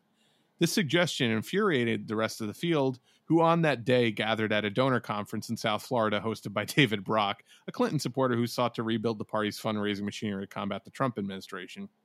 Uh, when the chair candidates debated, and by the way, he wasn't the only one. Also, Sam Ronan, who I worked on his campaign, uh, also was not at the David Brock fundraiser. I can fucking tell you that. Um, when the chair candidates debated uh, uh, at a forum in Houston the weekend after the Women's March, Mr. Buttigieg introduced the slight. Uh, Miss Jehmu Greene confronted him as they walked off stage. And this was her quote He looked me in the eye and said, This is a competition. You say whatever you need to say to win, Miss Greene said. That's when I saw who the real Mayor Pete was. Um, so I do I do love that Joaquin Castro tweeted that out because it, it's super clear that nobody likes this fucking guy. Like nobody in the party likes this guy, which kind of makes me uh, it, it's heartening that that he's so bad that even these fucking hacks are just like, you know, uh, they can't. They, nobody can stand him. He's a fucking. So I'm trying to just to clarify. Uh, he was saying he's the only presidential candidate. no, no, no. This is so, so no. The- no, this was from the DNC chair race, and he said on the DNC chair debate that he was the only candidate who attended a women's march because David Brock had scheduled his fucking fundraising retreat Oh, for the day after, and that was actually a big Gotcha. point of contention because even Keith Ellison went to that, and everyone was like, "What the fuck are you doing? Like, why are you doing? Why are you going to David Right. Brock's?" Wait, so did did Pete Buttigieg run for DNC chair? Yeah, yeah, no, yeah, He did. Okay, no, I I wasn't aware of that. So I got That was actually the first time so- I that, that was the first exposure I think I had to him, and a lot of people nationally had Mhm. to him. Um, but uh, oh, also somebody captured a screen grab from the debate tonight where uh, Bernie's like has his hands to on his chest, sort of, and Amy's got her hands like out towards him, and it looks like she's force choking him. And I'm not really sure if this is a Photoshop or not, but it's really fucking funny. I'll, I'll tweet it to you. Oh, send, Uh, send it to me real quick right now. I want to see yeah, it yeah, yeah, while no, we're it's talking it's about it hilarious. um, it might be a Photoshop, via- but it's very actually I don't know. It's hard to tell. What? Uh, let's zoom in on it. Oh no, that that's a real photo. It's just it's zoomed way in, so it looks Yeah, like yeah, yeah. Um, it, it, like le- it legit looks like she's force choking him, which you know, super fucking funny and on brand for her because she would definitely be a Sith. Uh, I don't know if she'd be a Sith Lord. She she'd maybe be. I can't imagine her like serving though under someone else, like serving under the Emperor or something like that. I don't know. it's She might be it like, looks a an- Grand Moff.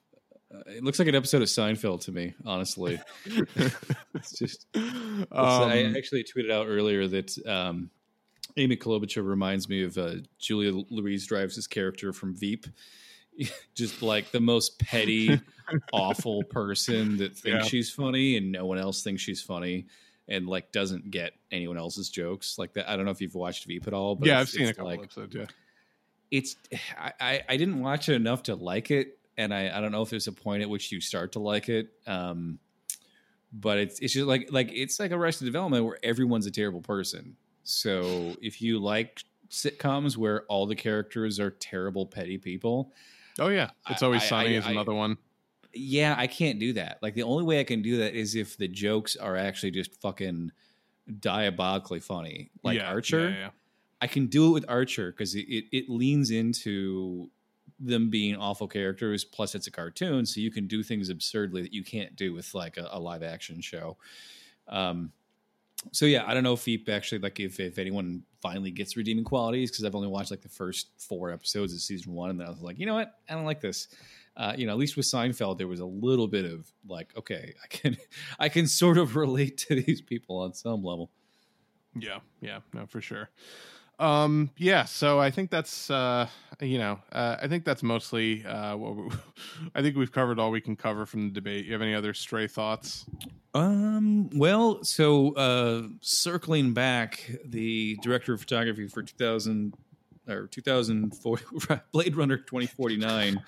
Uh, the the DP, one of my favorite DPs that everyone is trying to emulate now is Roger Deakins was his name. Roger Deakins, uh, the absolute lad of cinematography, uh, won many Oscars, and uh, yeah, it's a great guy. Uh, no, I think we said everything we want to say about the debate. Did we play all of our audio clips? Did we get them all out there? Yeah, yeah, we got them all. Oh no, no, you know, we have No. one more. We have the There's Frank yep. Luntz. Um, so th- so Frank Luntz is a really shitty um Republican pollster. Uh, really just a hacky guy. He's always on TV a lot. He hates Bernie Sanders, but he often. Uh, and by the way, I just sent you a horrifying picture of Amy Klobuchar's husband. Oh my Um, but- god! Um, His hair but- looks like okay, so he's totally bald on top, but he's got these two little bulbs of hair on the side that that look like it's almost like Hellraiser or uh, no Hellboy, where he used to have horns and somebody chopped them off. Like that's what his, It's really his brutal. baldness looks like. horrifying. Oh my god, Um, there's another one. oh my god. oh man um but yeah so uh yeah frank luntz he's a he's a real shithead uh republican pollster but he often uh is brought in by news orgs to do like like uh, live straw polling because he's you know he's he just likes doing shit like that um and he had a panel uh for i think it was for the la times uh like a live uh post debate straw poll basically um Right. and it, This is one of those things like- where they, they, they get like a bunch of real people that are like 20 to 30 coached. people Yeah, and they ask them questions, and they're just it's like it's like a like a focus group almost, and they're all Yeah, sitting in yeah, chairs or bleachers facing one direction, and they're all supposed to be like the most you know undecided people that have no strong views whatsoever. So yeah so i'm going to play the audio from him asking who they thought won the debate um and then we'll talk about it None of you. How many thought Tom Steyer won the debate? None of you. How many thought Andrew Yang won the debate? We have three people here. How many of you thought Mayor Pete won the debate? None of you. How many of you thought Elizabeth Warren won the debate? Two, four, six, eight, nine. And how many of you thought Bernie Sanders won the debate? Two, four, six, eight, 10, 12, 14. Now, this is significant because only six of you walked in here supporting Sanders. Those people who are not voting for Sanders, but you thought he won the debate, explain to me why.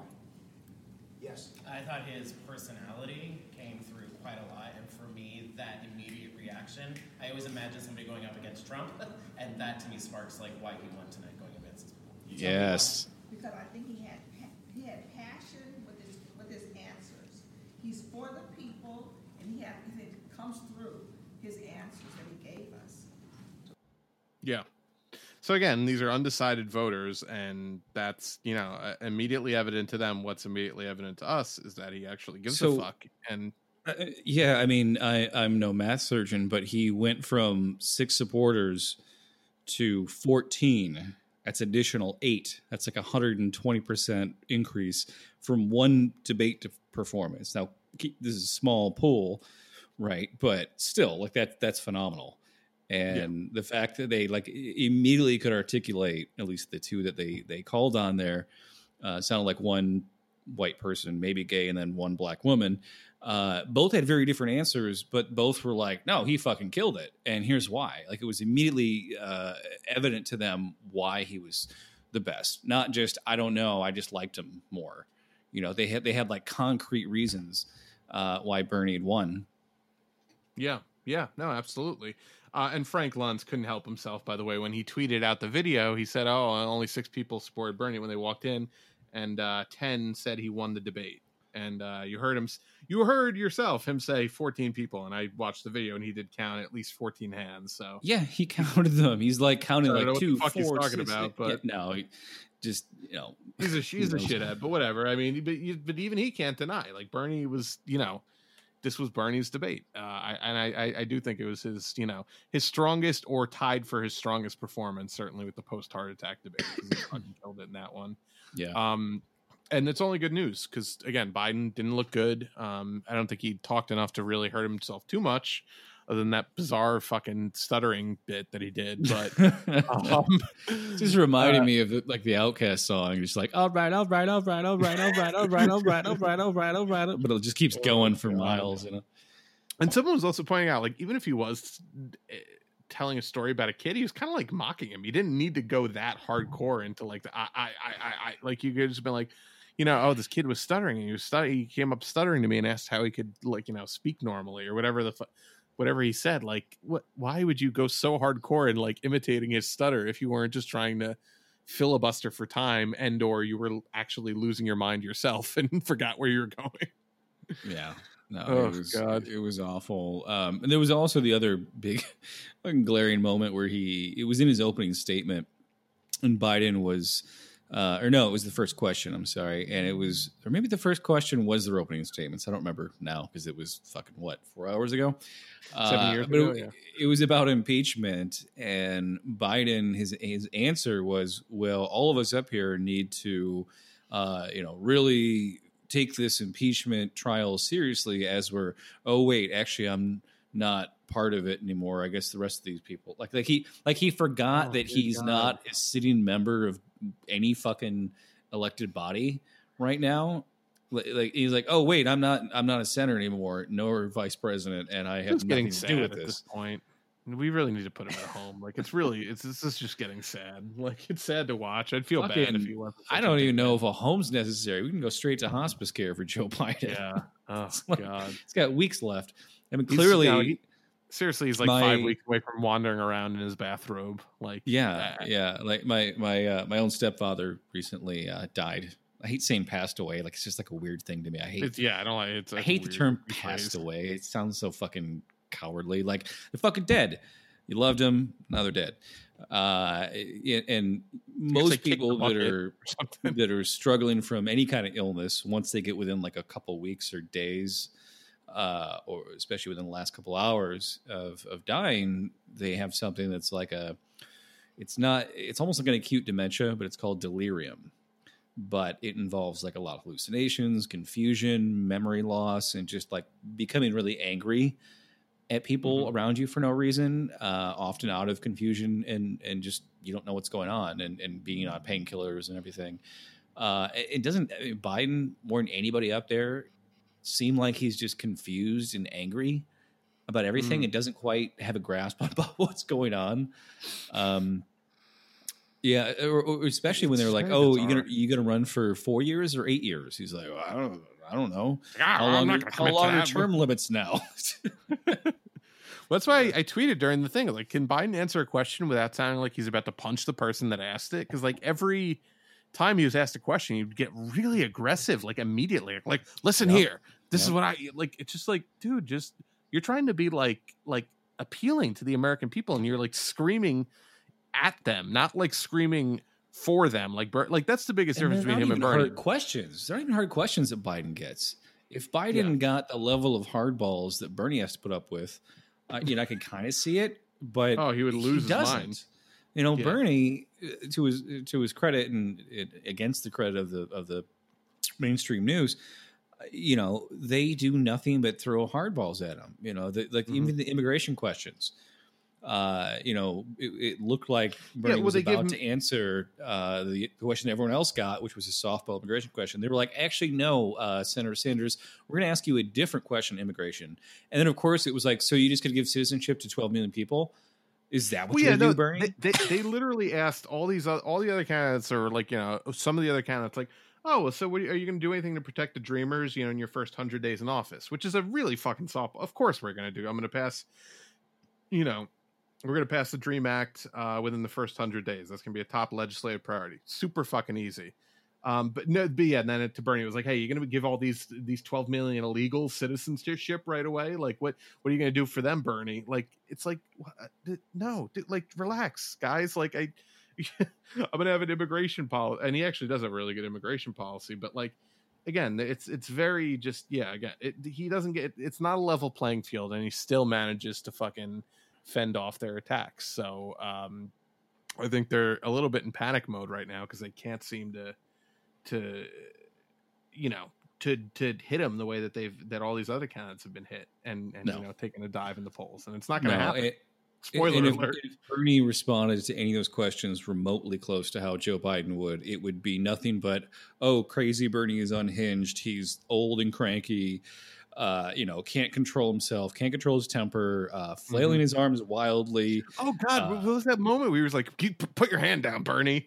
Like because Bernie was like raising his hand to speak after Biden. Did you catch that? He yeah, like, I heard that. And Bernie was like, "I'm waving at you, Joe." which was just like, "Go fuck yourself, Joe." Which was really what that meant, basically. But yeah, it's just like he's so he, he can't take sensory. He's like sensory overload. He can't take any kind of like sensory stimulation, like which is also a sign of cognitive decline, by the way. But um, he, he he does that in every debate. Like whenever Bernie's next to him and is like gesticulating with his hands, he can't like help but like make faces and like be like, oh, oh, what's going on? Like, it- it's, it's and it's, It's- funny to watch, but it's also, I think, probably a sign of cognitive decline. Like that he literally can't just ignore that. Like he's like like bugging out about it. Well, I mean, you're at a podium. You should be focused on the audience and the moderators, and not nearly as much on your peripheral vision. So if he's that distracted by Bernie Yeah. raising his hand to like indicate to the moderators he would like to do a follow up to what Biden's saying, and Biden has to stop what he's saying to say, "Bernie, put your hand out." Like, what? Why Well, would you do that? You know, it's also now that I'm thinking about it, probably also like, hey Bernie, stop refuting every point I make with an actual really good point that I have no answer for. Like, put your fucking hand down. It was like the kid in class yeah. who like has the right answer to every question. It's like, stop fucking answering. You're making me look bad. God damn it. Does anyone else have an answer? yeah. Anybody? Anybody? Anybody? Okay. All right. No one has an answer. All right, Tracy Flick, what's your answer? oh God, yeah. Now the Pete Buttigieg is Tracy Flick. Flick. Let's be real. Like if anyone's Tracy Flick, it's definitely uh, Buttigieg. Um, uh, yeah, but no, I mean, I, I think that's the biggest distinction between the two of them is that Biden yells at us and Bernie yells for us. Like you know, that's Bernie. When Bernie yells, it's not yelling at the moderator or at the audience. He's yelling at the fucking people who are you know fucking us over in this country, the billionaires, the fossil fuel industry, the you know the billionaire class essentially. And Biden is just constantly aggrieved by having to answer tough questions or even moderate questions. Um, so you know that's that's the fun dichotomy we're heading into uh, the primaries with because it does seem to be a two person race at this point.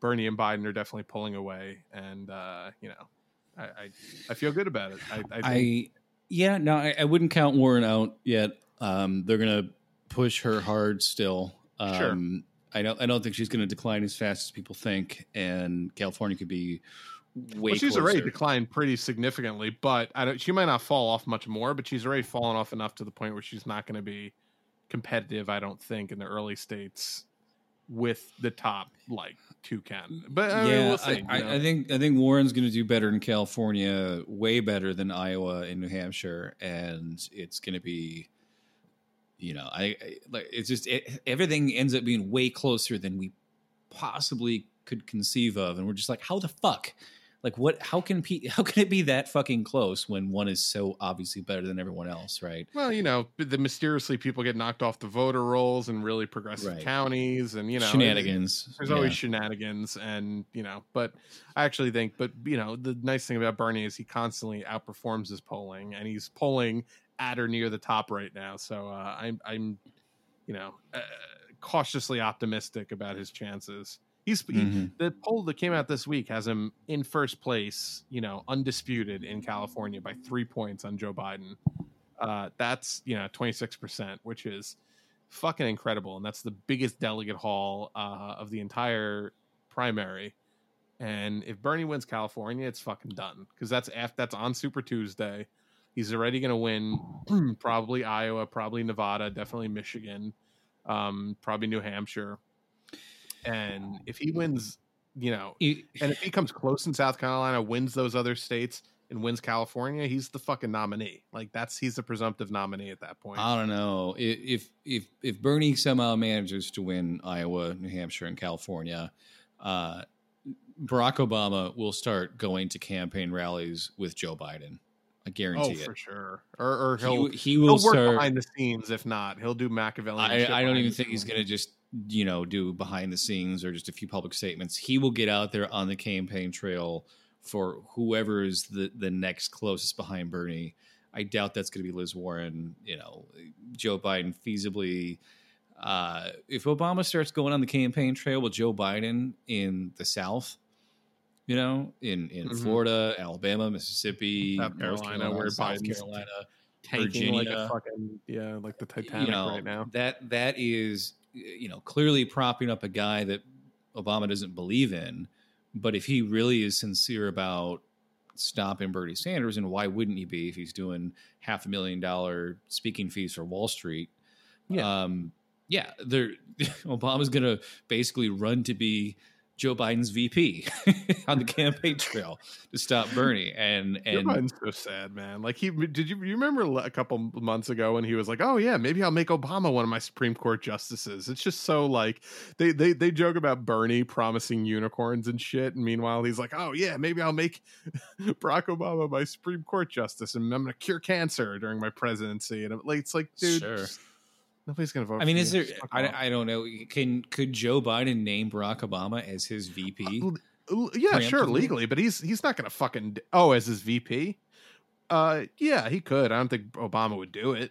Uh, that'd be preposterous. For, like, I, there, there's no reason for Obama to do that. Like for his own brand. Like, Other than to he- stop Bernie Sanders, I mean, I, I it's think like at, I think only- at, at worst he Oh. would he would just be- do he would be a surrogate on the campaign trail for Joe. But maybe he really doesn't like maybe. Joe. Like he really like it, it's it's it'd be a real it'd have to be a real like Bernie and Joe only for him to go out and campaign for Joe. He doesn't like any of the candidates. That's why they fucking convinced Deval Patrick to run, and he was playing the oh, rooms of God. two and three people. So you know, but but he's like oh, Obama's Oh my Lord. ideal Yeah. candidate. He's he's a private equity guy. He's a Wall Street guy. He's black, so they can you know play the identity angle with him. But he's just completely devoid of any kind of integrity or policy or I mean, I know that nobody can really officially declare a uh, vice president choice until they're actually nominated by the committee, right? Well, you can you can name a cat. You you can definitely unofficially. I remember Ted Ted Cruz said Carly Fiorina would be his VP, which is so fucking right. funny. Oh, it was so far away from it, no one took it seriously. Yeah, but yeah. yeah, I mean, uh, like if they, again, I don't know why they wouldn't pull out every stop possible to stop Bernie Sanders, but if it looks like Bernie's gonna take this thing, you know, Barack Obama going out on the campaign trail and turning him back into 2008 uh, campaign trail Obama to stump for Joe Biden. I don't see why they wouldn't do that if it looks like it's going that way. Yeah. Yeah.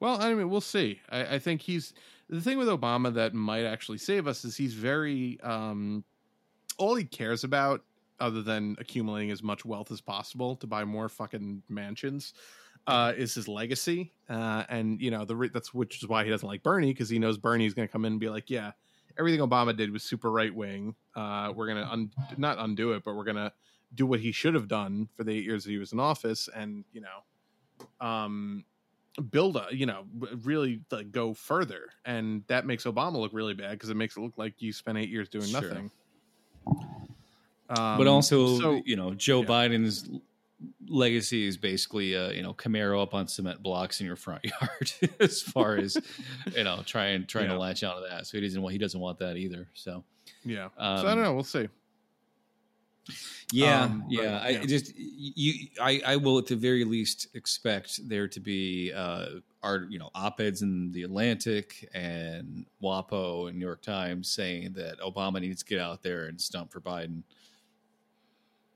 Yeah we'll see i mean uh, you know uh, jennifer rubin certainly is going to write that op-ed whether or not anyone listens to it uh, is another. Uh, speaking of the Washington Post, by the way, they, just posted a um, unbelievable fucking op-ed uh, just now. Uh, perspective: Baby Yoda is what capitalism would. Unbelie- Oh, sorry, I Oh, didn't interrupt. Go ahead. no, see already. You're like, what? Baby Yoda is what capitalism would look like if an economic system were cute. What? Are they talking about like Baby Yoda as a line of merchandise or like I- a I don't know. character I- I- in the world of them? I'm tired. I'm tired. I can't deal with the. I can't.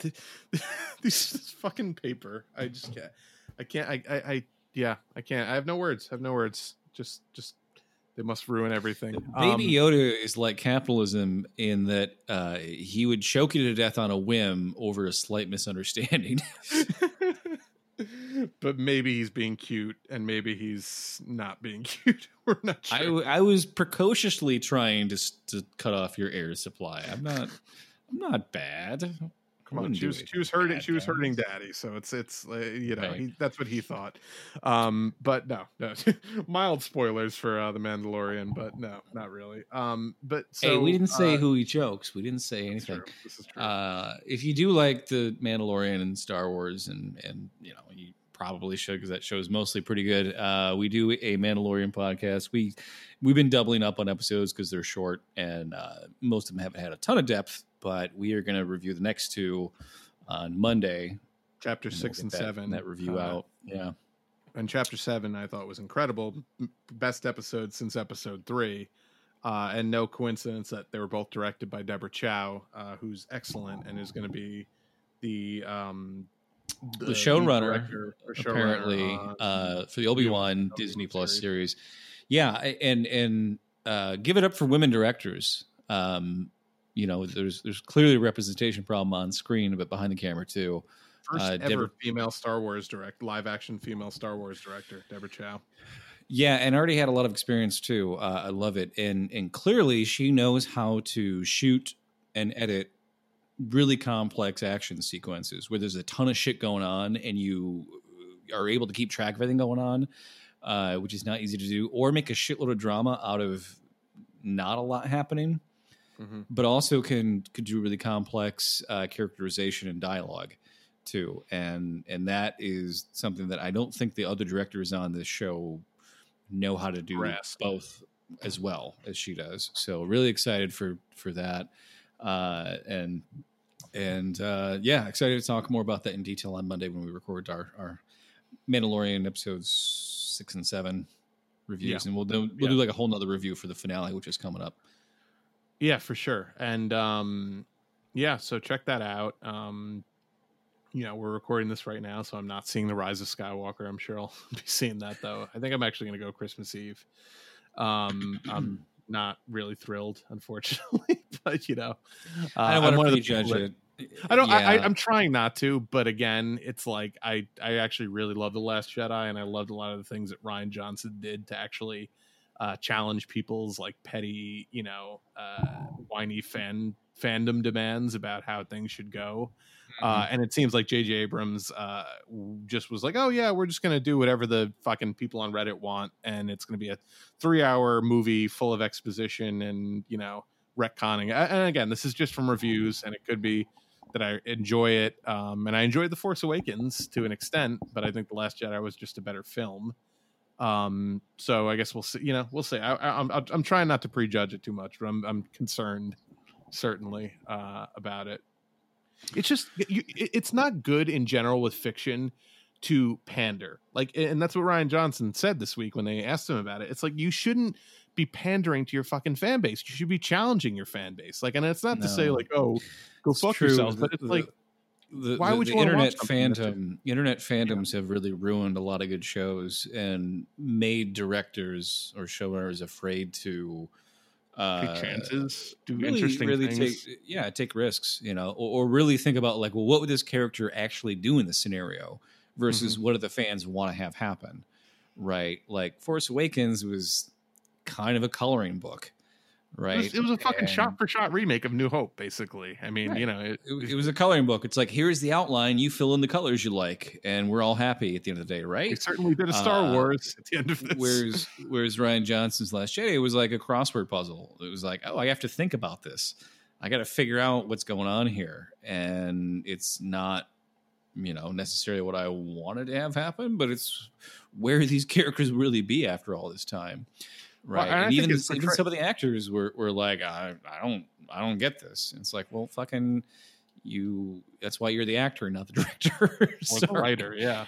Yeah, uh, who, um, both of whom were Rian Johnson. But but again, and what he did in Last Jedi with Luke's character, I thought was incredible, and it was the best. He, he got the best acting performance I've ever seen out of Mark Hamill, who is you know I, I I like Uh-huh. Mark Hamill. He's not a amazing actor. I mean, his acting in the original trilogy is ranges from whiny to you know at times passable, but he gets an incredible fucking performance out of him in, in the Last Jedi, and it's really Mhm.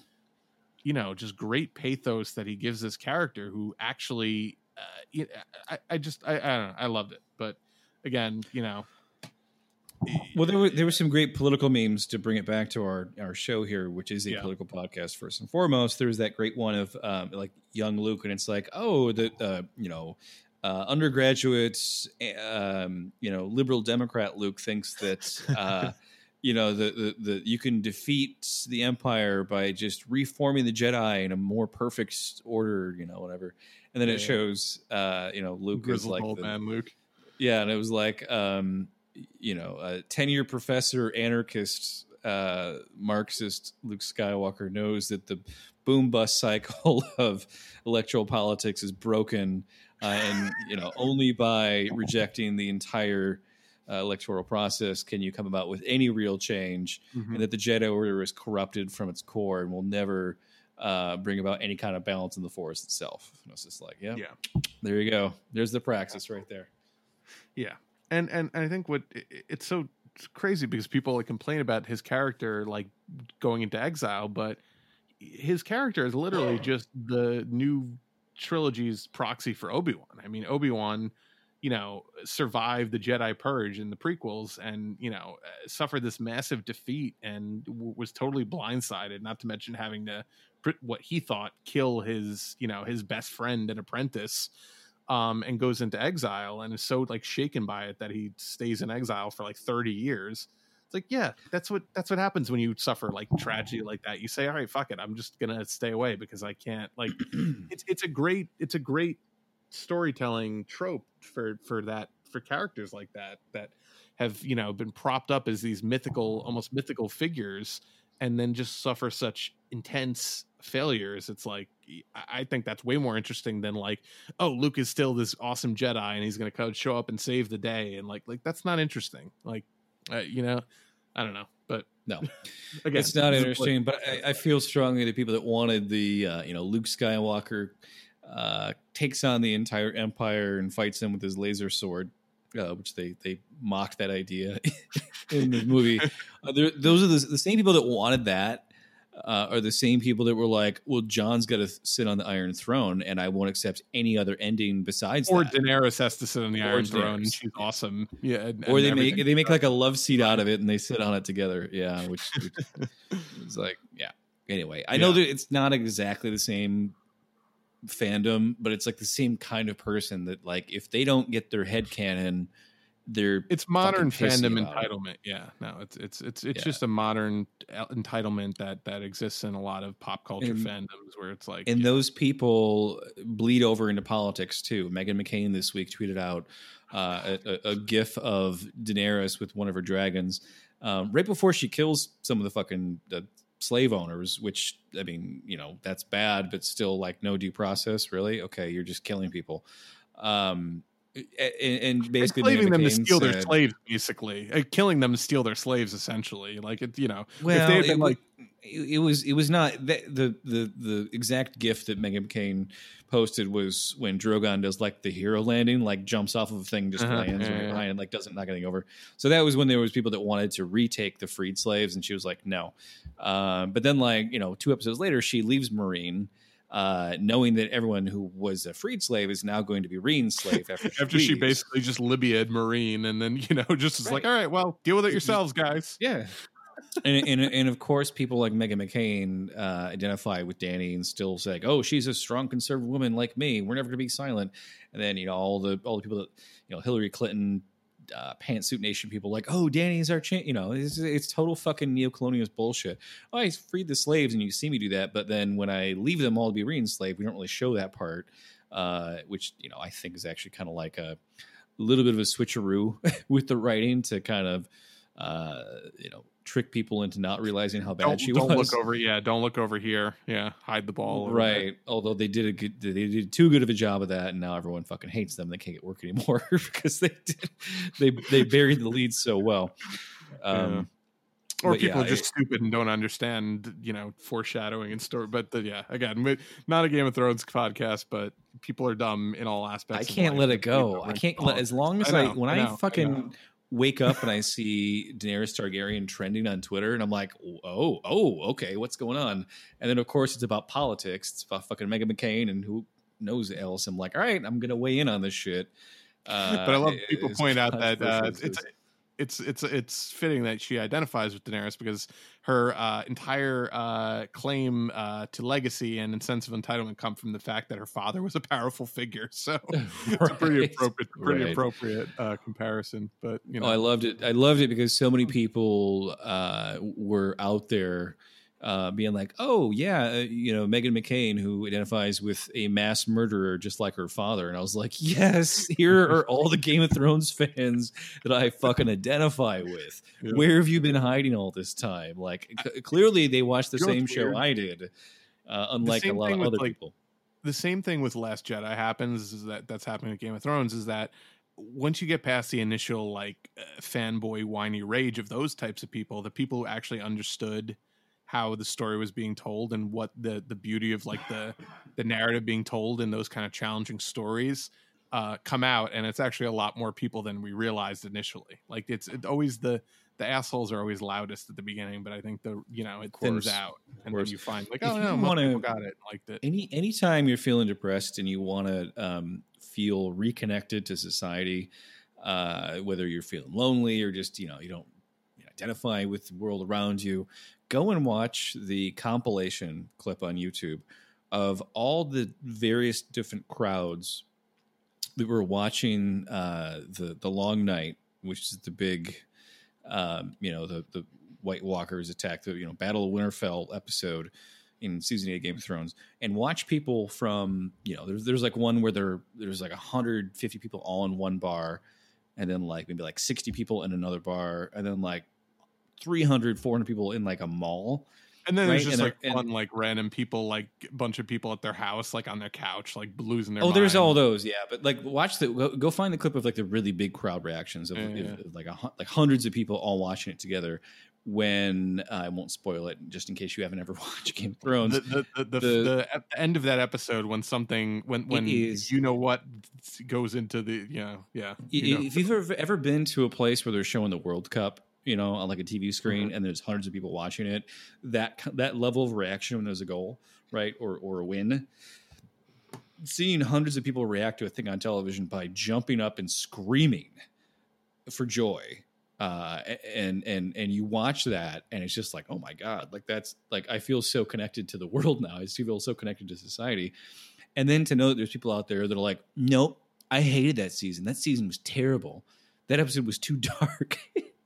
like, like who are those people? How much of a sociopath do you have to be to be that separated most, from, one of the most incredible what- episodes of television of, of, of- like ever ever fucking made. It was like a feature length, incredible episode. It's like one of the most incredible technical masterpieces of all time. And people were like, "You, my eyes hurt." Like, all was dude, turn up your fucking 55, 55 day long night shoot. And people were like, I didn't like that it was over in one episode. It was like it wasn't over in one episode. like look look at every other fucking battle they had. Right? Like in real life, a, a battle where you're just walking thousands of people into thousands of other people is gonna be over pretty quick. Because they're not gonna kill each other. It's not like Yeah, a long that's- that's what happens protracted real battles. Like it, it- that was actually very realistic in that sense. Like for the most, I mean, you know, not not sieges, but like actual like uh, on the battlefield battles don't fucking last for for months. They last like for hours because it's really hard to keep sustaining a, a barrage of you know two people going at each other. Like, yeah, but anyway, It's not like All it's not like real life politics where it gets dragged out for two years, and you're like, "Who's gonna win this thing?" Like in, in real life, real fucking battles, like oh, it's that uh, the guy got fucking punched, and now he's on the carpet and he's fucking out. That, that's that's it. so, Yep. all Yeah. right. So yeah, well, I think we've we've exhausted that uh, as much as we can. So yeah, so uh, debate, you know, uh, better than the other ones. Uh, moderators and questions still suck, but Bernie killed it. Um, yeah, and uh, I think that's about it for this week. Um, that's it. Buttigieg sucks. Warren sucks. Klobuchar. they all suck Sucks. except for. All is- they're- I, I wish I, I- I, I- wish I wish there was one that was decent, so I didn't have to say that every week. But it's they they all fucking suck. Like I I, I wish we had one viable, like oh well, like I like this person, maybe they'd be a good VP, but I can't say that about any of these fucking people. Like I genuinely can't do it. Ugh, you know, I, I I think Warren could be a good VP um, if she really gets pulled way further left, you know, and maybe there has been this secret deal. don't have much about. power, which is nice because that that would be a good way to actually. Well, yeah, Uh, it's true. um, I, I think Warren, if she was really on board with Bernie's platform, if she was a VP choice, would be really good to pull centrist MSNBC Helens towards Bernie. You're just That- to think you get the, the way you could get your mom to support the Bernie ticket. You're like, all right, Oh, but I- if I get my mom, Absolutely. my my mother is like there is no more MSNBC Helen than my mother. Trust me. yeah, yeah, yeah. Like somebody somebody whose politics would actually be way more to the left if it wasn't for Rachel Maddow lying to her Mhm. every night. Right. And and I know that there are tens of millions of people just like my mom. For sure. uh, who, Absolutely. who you know, former teachers, former union teachers, probably went on strike at one point or another, that now are just like, oh, well, the Warren just I just like how. But these know, are the people that see Bernie in the debate and go, "Oh wow, he's really good." Like these, these are the these are those eight people that said, "Oh yeah, no, Bernie totally won that debate." Like that's that's I think who you reach because they never actually get to listen to him talk. So like when they do, it's like, "Oh wow, that's uh, not who I thought he was." You know, right. but Right, right. Well, yeah. um, be that as it may, uh, onward and upward. Um, keep moving left, Bernie, Warren. Yeah. Re- reclaim your soul and drop out. Endorse Bernie. Um, for the love of God, like don't don't split this vote more than it has to be split. you know, I don't begrudge anyone for running, but once you realize you can't win, you know, unless unless you're neck and neck and you want to get to the convention and have some clout with designing the you know the platform, you know, once it's already a foregone conclusion who's going to win. Hillary's whole thing was like, "Oh, Bernie didn't drop out soon enough." It's like we you already knew you were going to get the nomination, so that makes no fucking difference, right? Yeah. It- like it wasn't a split vote at that point. no, any Uh, campaign for her forty times, yeah. Whatever. I mean, yeah. Yeah. Um, assholes with their private jet criticisms. Oh God. Um, yeah, so uh, you know, obviously rate, review, and subscribe on Apple Podcasts. Uh, follow us and share out the show from SoundCloud, soundcloud.com slash move left. Um, we are on Facebook at facebook.com slash move left idiots. Uh, if you want to support the show, you can do that at patreon.com slash move left. Uh, tinyurl.com slash move left merch if you want to pick up any merch from the show. Uh, I am on Twitter at move underscore left. And I'm on Twitter at Smut Collector with an ER, not an OR. Yeah, see you next time.